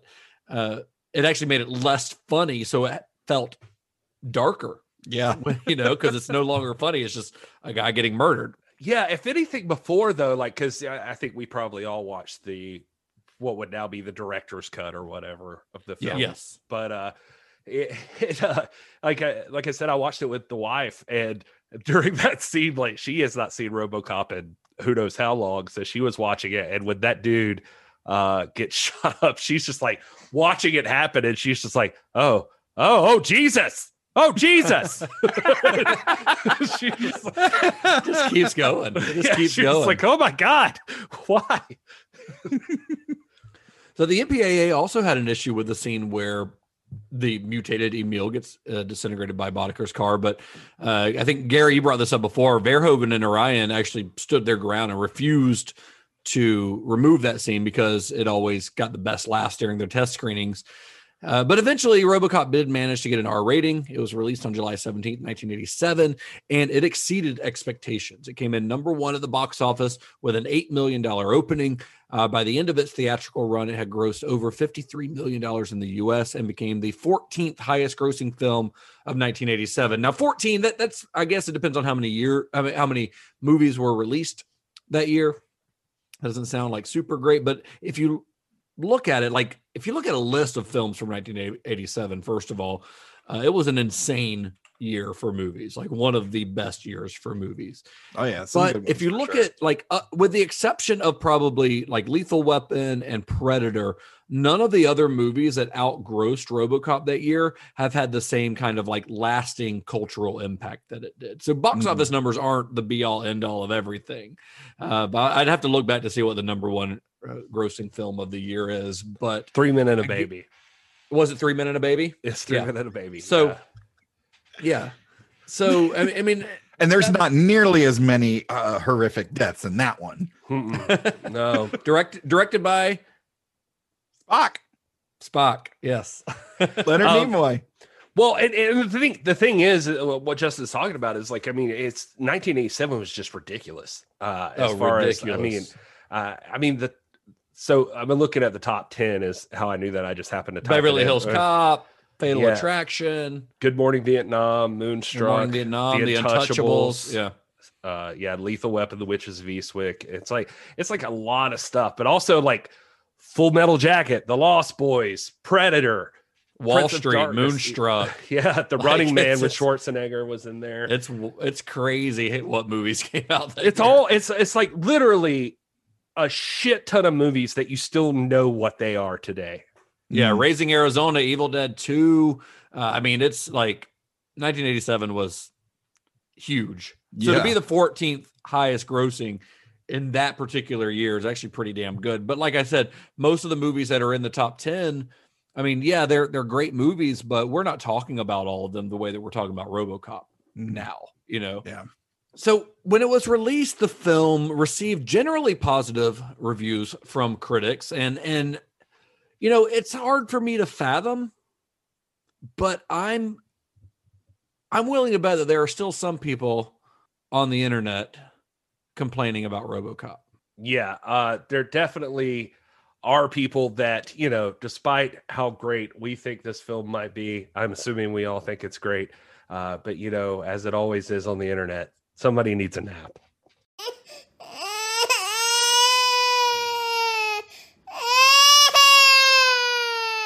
So I'm deciding the way to start this off. So I'll start it off easy because we do live in a culture that right now, apparently, a lot of reviews I picked up were like over the past like couple of years. And so here's the thing. Let's get this out of the way. There are a lot of reviews. If you go on Letterboxd or somewhere and you try to like find this, it's like literally this half star. Okay, movie, well made, but it's about a cop. half star. Some really cool special and practical effects in this, but it's pro cop, so thumbs down. One star. I have my doubts about this robot being in law enforcement. He doesn't hassle enough minorities. One star. Wow. This is why it's dangerous to let straight white men make art. What? that's what that's so this is this is where things are right now. Uh, so when you find the most recent reviews of RoboCop, that's immediately goes to. They're not nearly as clever or as well thought out as this one from Numlocks on uh, on uh, Letterboxd, who says one star. It's Robo shit. All right. So anyway, let's get into the the other ones here. Uh here's uh Told Skoda on IMDb say totally unrealistic. This is what I call an unrealistic film. And I hate unrealistic films. Behavior of people is unrealistic. It's not bad because of the story, which I like and I think is possible. If you're a kid, then this film is probably good because you don't notice lack of realism yet.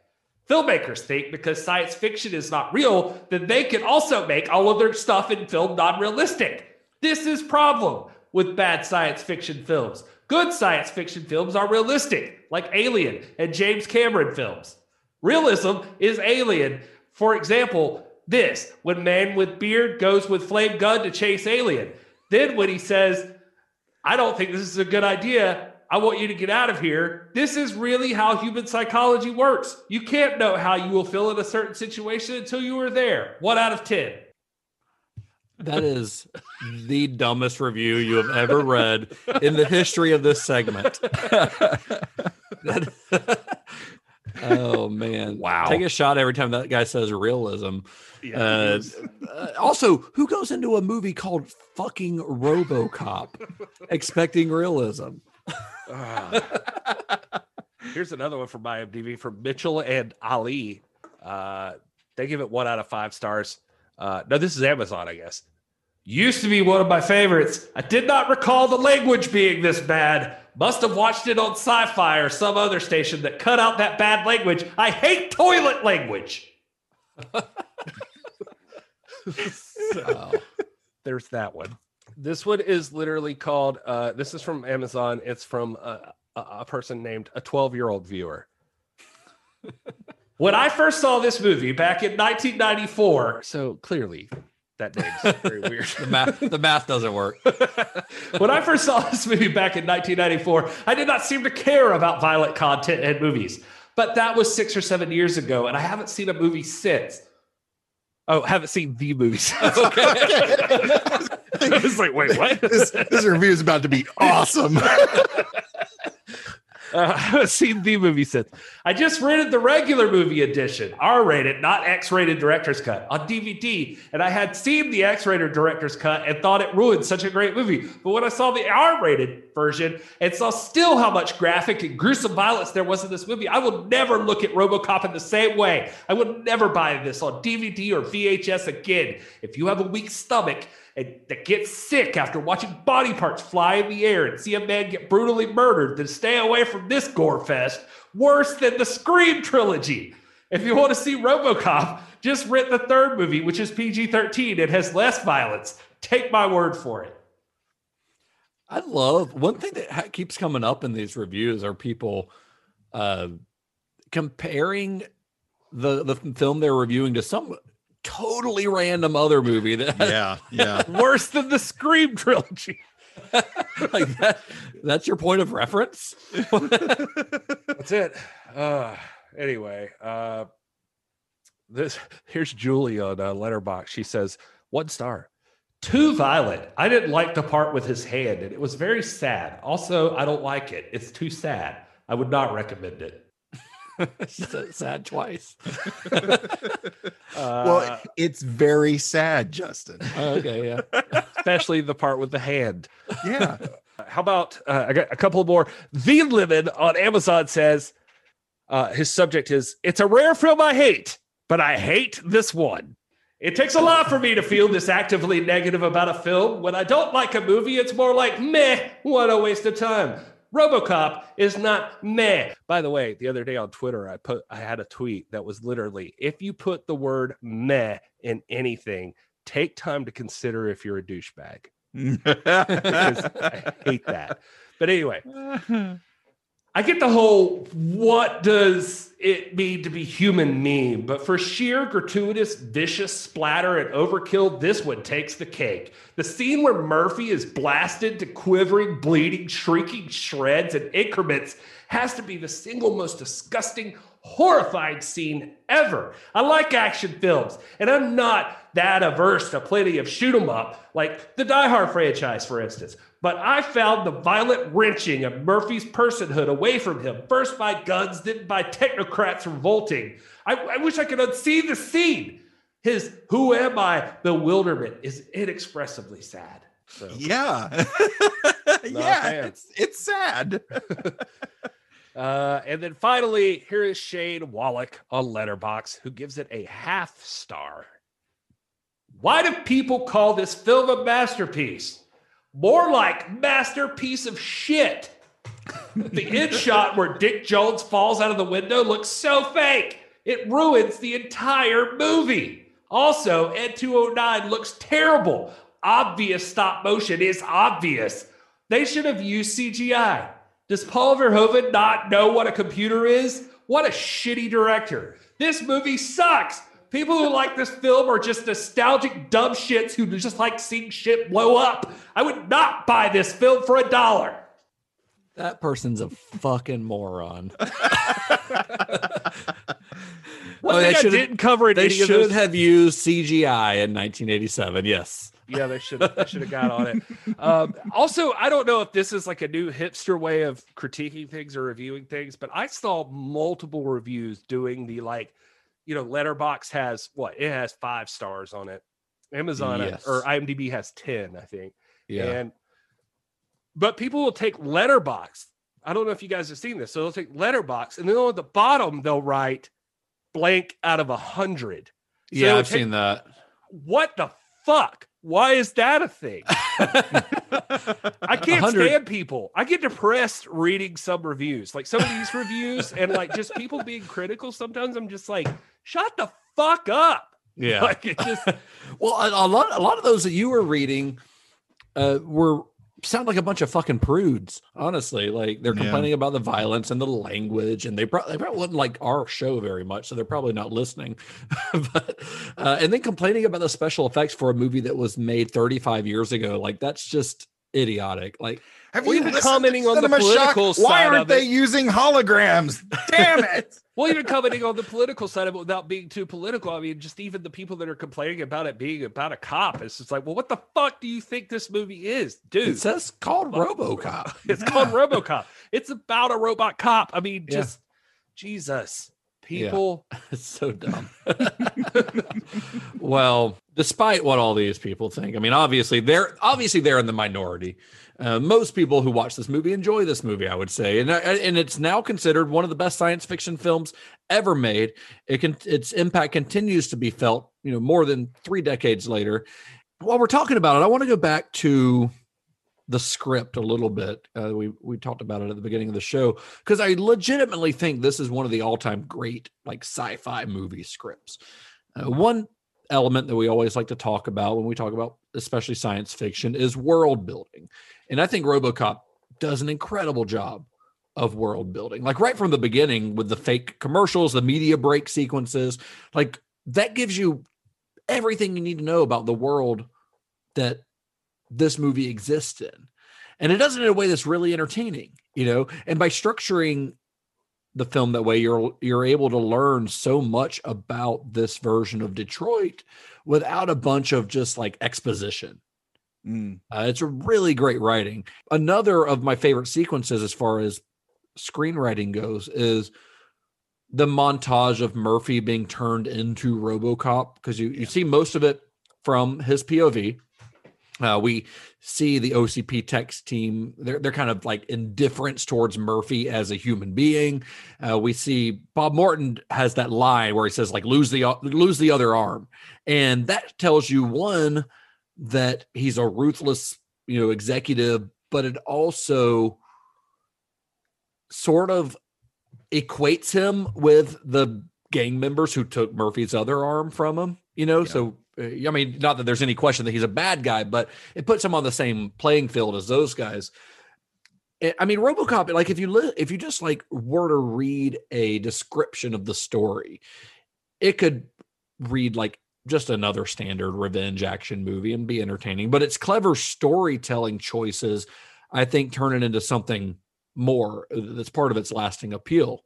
Mm. I mean, a lot of these things you're going to see like in more Verhoeven stuff later, and it's it's really cool to see him like play up this stuff. Even Yeah. with um with uh Miguel Ferrer, like his he, he does take the arm. but There's also that weird moment where like RoboCop first gets up and like the people are cheering and they're excited about him and stuff. It's almost like he's like a proud papa, like when they're when he's like getting up and he's like, "Oh, come on, it's okay," you know. Yeah. And it's like it's I don't know. It's just a weird, uh, I don't know, like juxtaposition to like how he was the other thing that like he's got this like proud papa moment that like this is his creation and like Yeah, but it doesn't see it as human at all, though. yeah, yeah. I don't. I wouldn't think that, but maybe maybe Frankenstein. Yeah. Um, the uh, Yeah. And we, you know, we we kind of alluded to it, but I don't think we've touched touched it too heavily. But I think the film satire is a big part of what people talk about when they talk about RoboCop. Uh, and it's not like it's hard to decipher what the satire is. It's, RoboCop is not a subtle film. Uh, I think we it's safe to say.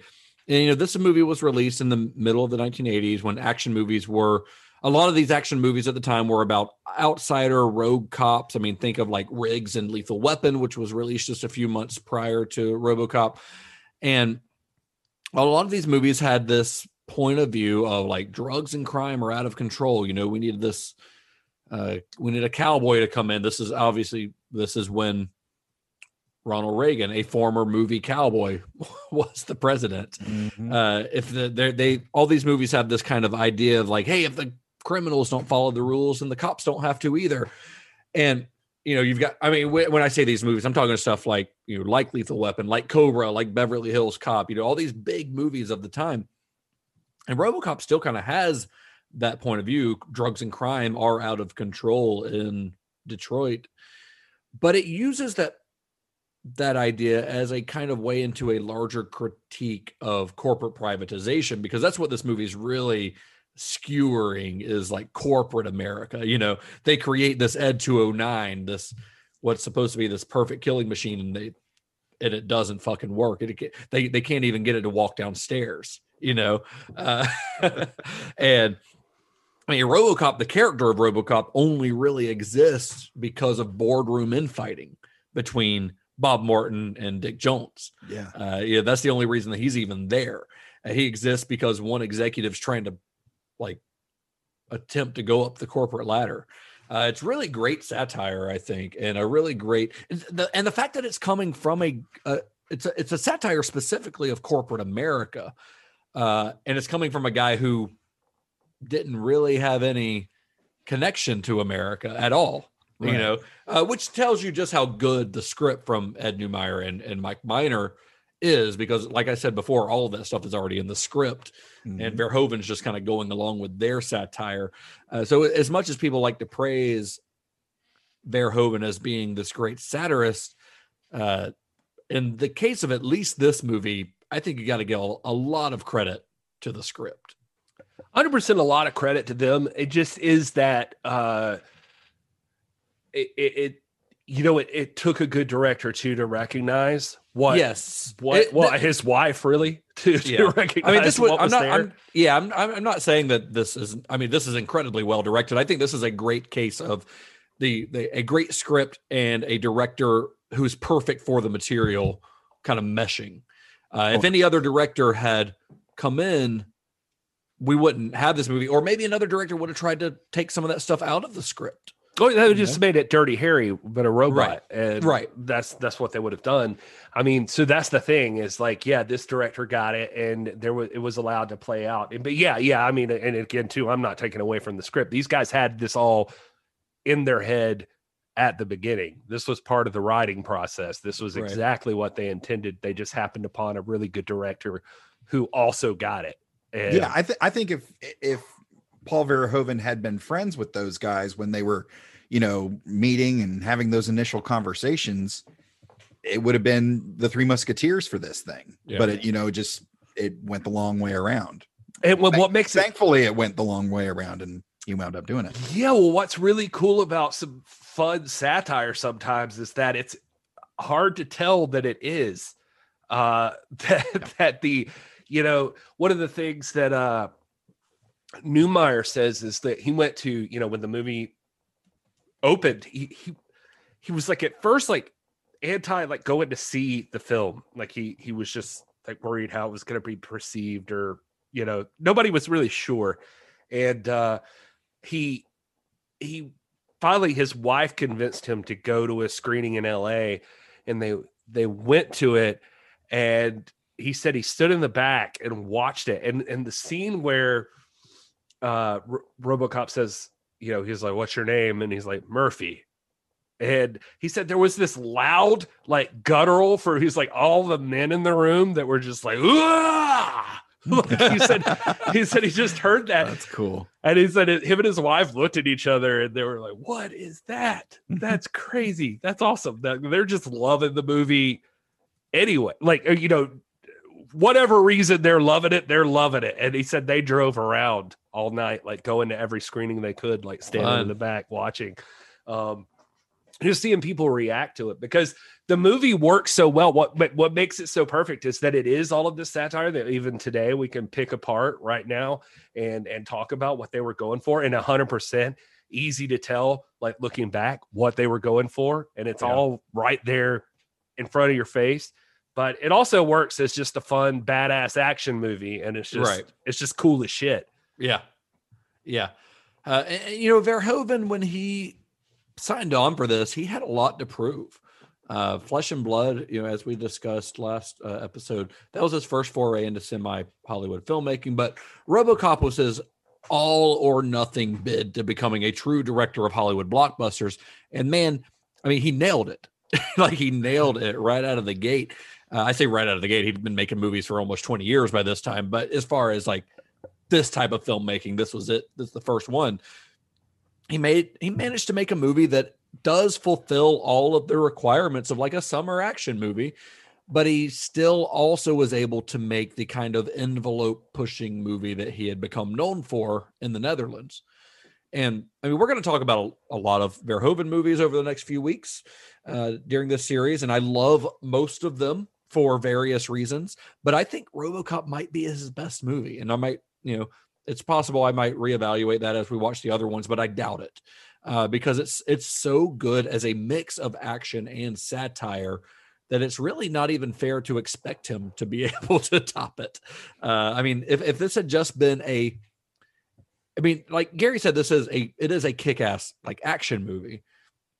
And it, but if, if it had just been a kick-ass action movie about a guy in a cool-looking robot suit, we might not still be talking about it the same way that we are today. You know, it it's endured as a major piece of pop culture because everything about it kind of went against the grain from the over the top violence, from Verhoeven's direction to the the script and the satire and the, and their skewering of 1980s America. Like all of that puts it in a category above just a typical like cool action movie. Mm. Uh, like uh, many others that were released at the time. Well, because there's a thing in the 80s where like there's a lot of cool action movies, right? right. Like there's yeah. there's there's plenty of them, and uh, and there's and, and and by the way, I mean, like, I mean, you want to talk about Cobra or Commando or whatever. Like, I love those uh, movies, but like, those movies gonna, are great. But it's, but they're not. You're not going to analyze them, right? You're not going to spend two hours on a podcast talking about like all the intricate details that went into the, you know, like the thought that went into each thing and what it represented. You know? right? Yeah, and, we do a Cobra episode. There's there's going to be a 10 minute discussion of why he cut that pizza in half with scissors. Right. or nobody's yet I mean, this still could happen, but nobody's yet made an 11 foot tall, 3,500 pound statue to uh, Cobra. I mean, there's a Rocky statue in Philly, but that's different. That's different. We're not talking about Rocky. We're talking about we're talking about a... other badass action movies. You know, you can watch Rocky, but that's not like a badass action movie. Yeah. if you haven't seen that recently, it's it's really it's very sad. Much much more sad than RoboCop. RoboCop. Uh, Rocky is inspiring uh, but it's uh, you know, good for him. But it's just anyway. I'm just saying, RoboCop's deeper. It like it, it hits on a lot of different levels for yeah. a lot of people. I think. Yeah, yeah, absolutely, for sure. Peter Weller uh, was, you know, the guy. I mean, I, God love him. I mean, I, everything I've seen him in, even in Star Trek Into the Darkness, he's one of the bright spots of that movie. He's uh, he was in many. well, it's called In the Darkness, Justin. So then also he's in that like uh, there's like a season of Dexter. Dexter, yeah, yeah, where he's fantastic in that too. Mm-hmm. So he's a good actor. He's great, but uh, you know he he seems to own this role and. uh when I was, uh, he was not happy at the time, though.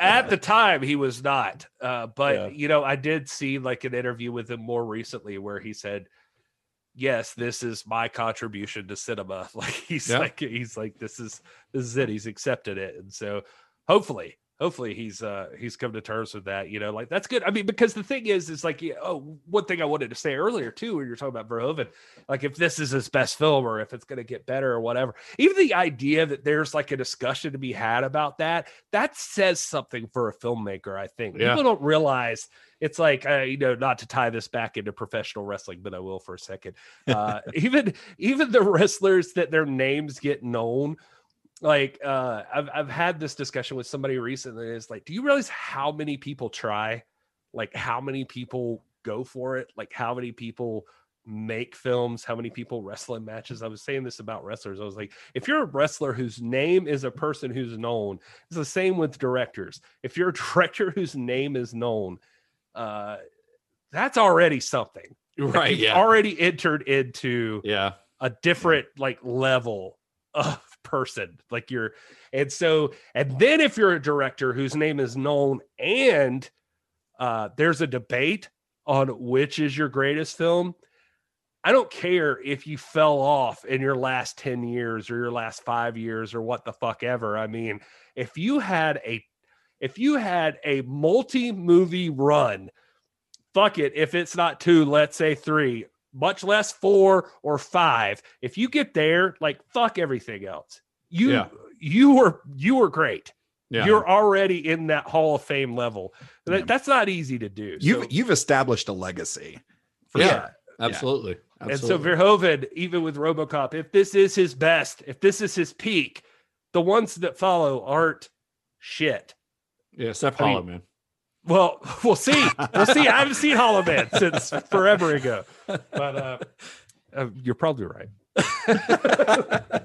we'll find out in a few weeks we, when we talk about it for two hours on the podcast. Uh, so, anyway, within four months of the film's release, Orion had already greenlit the development of a sequel with the goal of having it rated PG to allow kids to see it. Uh, hoping to tie in to the 12 episode animated series released by Marvel Productions in 1988. This sounds weird, except in the 80s, this was like totally normal.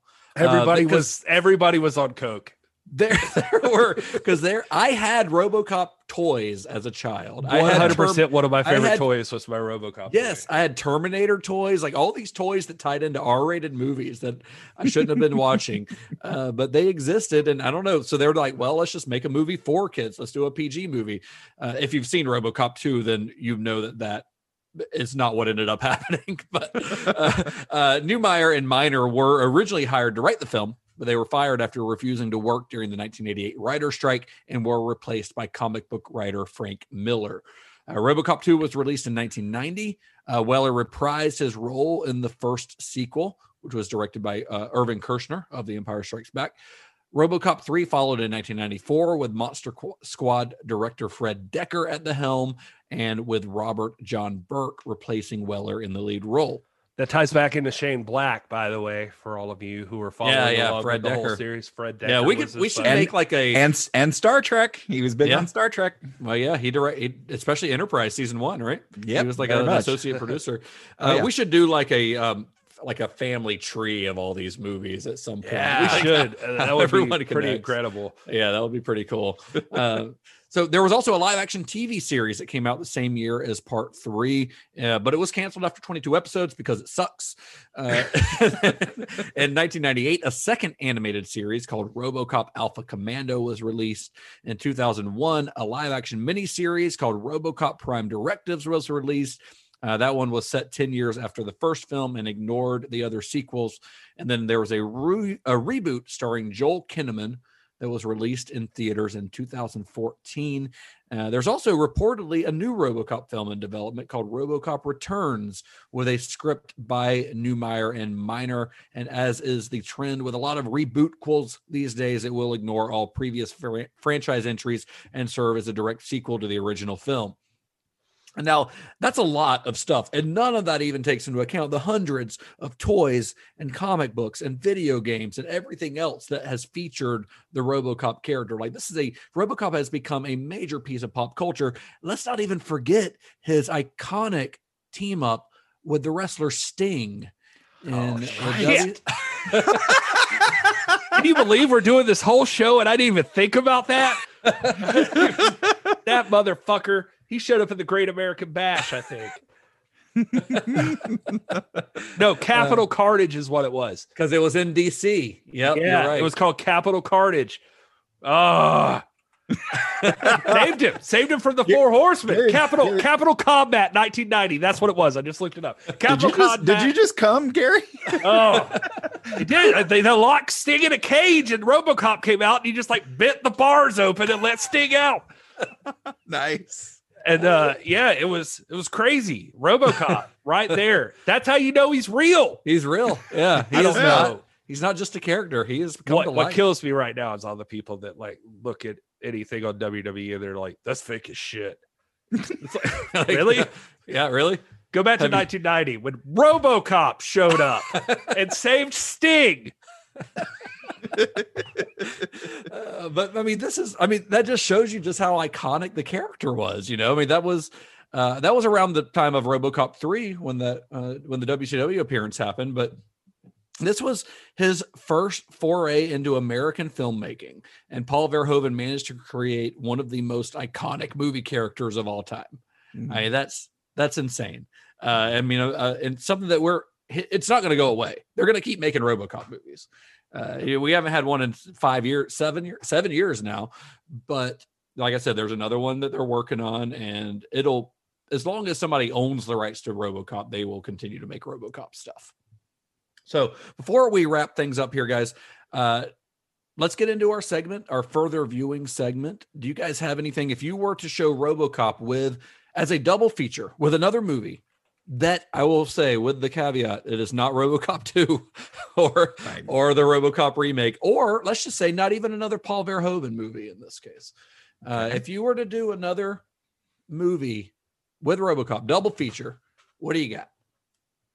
I mean, I've been thinking about this the entire episode. uh, I mean, of course, like you just said, the obvious answer is probably either the remake or you know one of the sequels. But with the caveats that you mentioned, I think I got to go the comic book route. And if we're talking about, I- think it would be does my double feature would be around the discussion of either the religious stuff, and I would go with um, Dick Donner's uh, Superman Okay. and you know the, The all Jesus the, the stuff, yeah. yeah. all the jesus stuff in in both of those movies or you know m- sort of a discussion of the man versus the machine and probably something like um iron man and where Okay. we're looking at a shift in perspective because you know alex murphy starts as very you know this this family man who's there to do the job and do the job well but it's after he you know going through this trauma that he refocuses and realigns his um realigns his uh directives for lack of a better word and uh you know takes on a different takes on a different role in sort of the same capacity but approaches it differently even though he's a robot Yeah. but um yeah that's probably i would i would go with one of those two probably All right. Well, I'm gonna say I referenced one already. I would say, you know, although I gave it shit for the dumb action side of it, let's go Cobra. Like you can watch Cobra, like he's essentially RoboCop and Sylvester Stallone with no armor. I just, uh I always remember the line from Cobra where the, the guy's like, "I'll blow this whole fucking place up," and he's like, "I don't even shop here." um, but Speaking of Sylvester Stallone, but not speaking of Sylvester Stallone, if you want a really good, like fantastic movie that's a similar premise, Dredd, uh, but the 2012 Yeah. Dredd, Yeah, that was going to be my pick. Would be Dredd, because that movie is outstanding. Honestly, it's really And, great. I mean, Dr- Dredd, the character is not a cyborg of any kind, but it is set in a kind of dystopian future uh, where crime is run rampant and and uh, Dredd, like RoboCop, kind of serves as judge, jury, and ex- and executioner. I mean, that's the that's the the, world definition of is there. Like Yeah. it's yeah, it's and so that movie good. is great. And just like Peter Weller, uh, Karl Urban has a great chin. Oh, oh yeah, uh, that dude. yes he does Karl Urban has and another star trek he's going. he's also in star trek We know who he is, Todd. also, let's say if we're going to really go trash, like if we want to do like here's this classic RoboCop, let's pair it with a classic like exploitation trash B movie okay. from uh, I want to say 1989, directed by Albert pyun Cyborg, starring Ooh. Jean Claude Van Damme. Nice. It is gar. It is. It is uh, hot garbage in the best way possible. uh, uh, it is set in Atlanta and Charleston, if I believe, if I remember Wow. correctly. You guys been Um, forever since I've seen that. but it's about Jean Claude Van Damme getting like these uh, s- surgical augmented cyborg upgrades. Basically, I gotta be honest with you. You know, I never replied to your text message to us both about like uh series we'd like to do, but Van Damme would definitely be in that list. Like it'd Yeah. be fun to do some Van Yeah. Damme. Oh, he did That'd some fun. fun. He did some terrible stuff and some great stuff and some great stuff that's also terrible. I'm gonna throw in uh still still I, I don't know why. I guess I'm just still sticking with the Sylvester Stallone theme, but if I'm gonna do it, like I Demolition Man. God damn it, you did it. Yeah, that's the one. I was. I was gonna say Demolition Man, like the cop. Oh yeah, he's. It's like it's perfect for that, but it's Yeah. it's like a different type of futuristic vision. But Yeah, uh, it's a lot of yeah, definitely. so For Verhoeven's next film, he would stay firmly within the sh- sci-fi genre with a movie that had been in development for over a decade at this point. When he saw the director's success with RoboCop, both artistically and commercially, uh, Arnold Schwarzenegger actually personally recruited Paul Verhoeven for a project that he had recently signed on to. And that film, of course, is the subject of our next episode, which you guys know and probably love Total Recall. Woo! Yeah. Todd, Todd's excited. Colin I am, Farrell. I'm, I'm very. Uh, so we'll be talking about Total Recall next week here, or I'm sorry, on the next episode. I still haven't got used to that yet, but on the next episode of the show, we'll be talking about Total Recall. Uh, I'm excited about it because I just bought the 4K Blu-ray, and I'm pretty stoked to watch it. So did I. I haven't seen it in a while, so uh, yeah, that's going to be good stuff. And I was just bullshit. I've never seen the Colin Farrell version. What? Really? I haven't. I've never seen Oh. it. I, Todd says that like he's shocked, as if oh, you got to see it. You don't. It's it. fun. It's a lot of fun. If you like the first one, if you like the Schwarzenegger one, check out the new one. It's a lot of it's uh, okay. Colin Farrell aside, you got Bryan Cranston. Colin Farrell. I like Colin Colin Farrell. He just Yeah. doesn't have the pecs that do it for me. Uh, we might we might have to discuss that later on. But anyway, uh, if you guys want to watch Total Recall, the original one from 1990, along with us, uh, please do so. Head to cinemashock.net where you can find links to where you can watch all of these movies that we talk about. Uh, we want you guys to watch them along with us so that you're part of the discussion. Uh, also, to be part of the discussion, follow us on social media, uh, especially Twitter uh, at cinema underscore shock and on Instagram, also at cinema underscore shock, or go like us on Facebook or join our Facebook group or join our Discord. And we want you guys to be a part of this and discuss every episode alongside us. Yeah. Should we tell people that we're also releasing a bonus episode? We are releasing a bonus episode uh, next week uh, that'll tie into this week's episode. Yeah. And it's going to be about Robocop 2 and Robocop 3. Yes, if you want to round out the trilogy, we're it's not gonna we'll we'll discuss it more on that episode, but it's not gonna be like this episode where it's like Nah, we just gonna have some fun. was- We just it's talk. It's what we're calling a uh, roundtable discussion, in which we're going to do somewhat regularly. You know, as as the opportunity comes up. Not for every episode, not for every movie that we talk about, but uh, I think in this case, you know, it gave me an excuse to watch two and three, which I haven't seen in years. So, Like, you know, will we hit on Jaws for this uh this series uh, this show? talk about Jaws: The Revenge. Yeah, we got to go in on all the Jaws movies. No, it gives me uh, RoboCop two gives me another chance to talk about Dan o- uh, and uh, you know, I used to call the old man names, Iron Butt, Boner. One time I even called him asshole. I don't know. That line stuck out to me this time, and I It's a it. funny line. It's a great line. Iron Butt, Boner. Iron butt. But anyway, no, that guy from Halloween 3 and Last Starfighter, he is on point in Robocop 2. Yeah, playing playing what yourselves. Oh playing my god, what, favorite playing line. what appears to be a completely different character. yeah. I love it. All right, so stay tuned for that one too. But yeah. Yeah. You're Yeah, but, then fired. we'll, but then we'll be back in two weeks with our Total Recall episode. So, uh, you guys want to tell our listeners where they can find you on the internet? Yeah, I'm at Mr. Todd A. Davis on all the socials. And if you like Star Trek and hearing me talk about it, no matter what we're talking about, I'll talk about Star Trek. Uh, feel free to find my podcast, the Computer Resume podcast, where we're covering the entire Star Trek franchise in chronological order for fans new and old. And you can find that on all the socials at Computer Resume. And if you don't get enough of me, I am on so many episodes of Computer Resume. That's true. I'm on two, I think. Oh, yeah. um, I am at this Multiple appearances by both Justin and Gary. yeah, I am at this is Gary Horn, and I don't really mind Computer Resume. I enjoy Star Trek, so it's fun. That's for me to probably the about it. nicest thing anybody's said about the show. You know what? I don't really mind it. well, I, I felt like I sounded like I was being like, he's got no friends, so I keep coming back. And it's kind of like, all right, Todd, fuck off.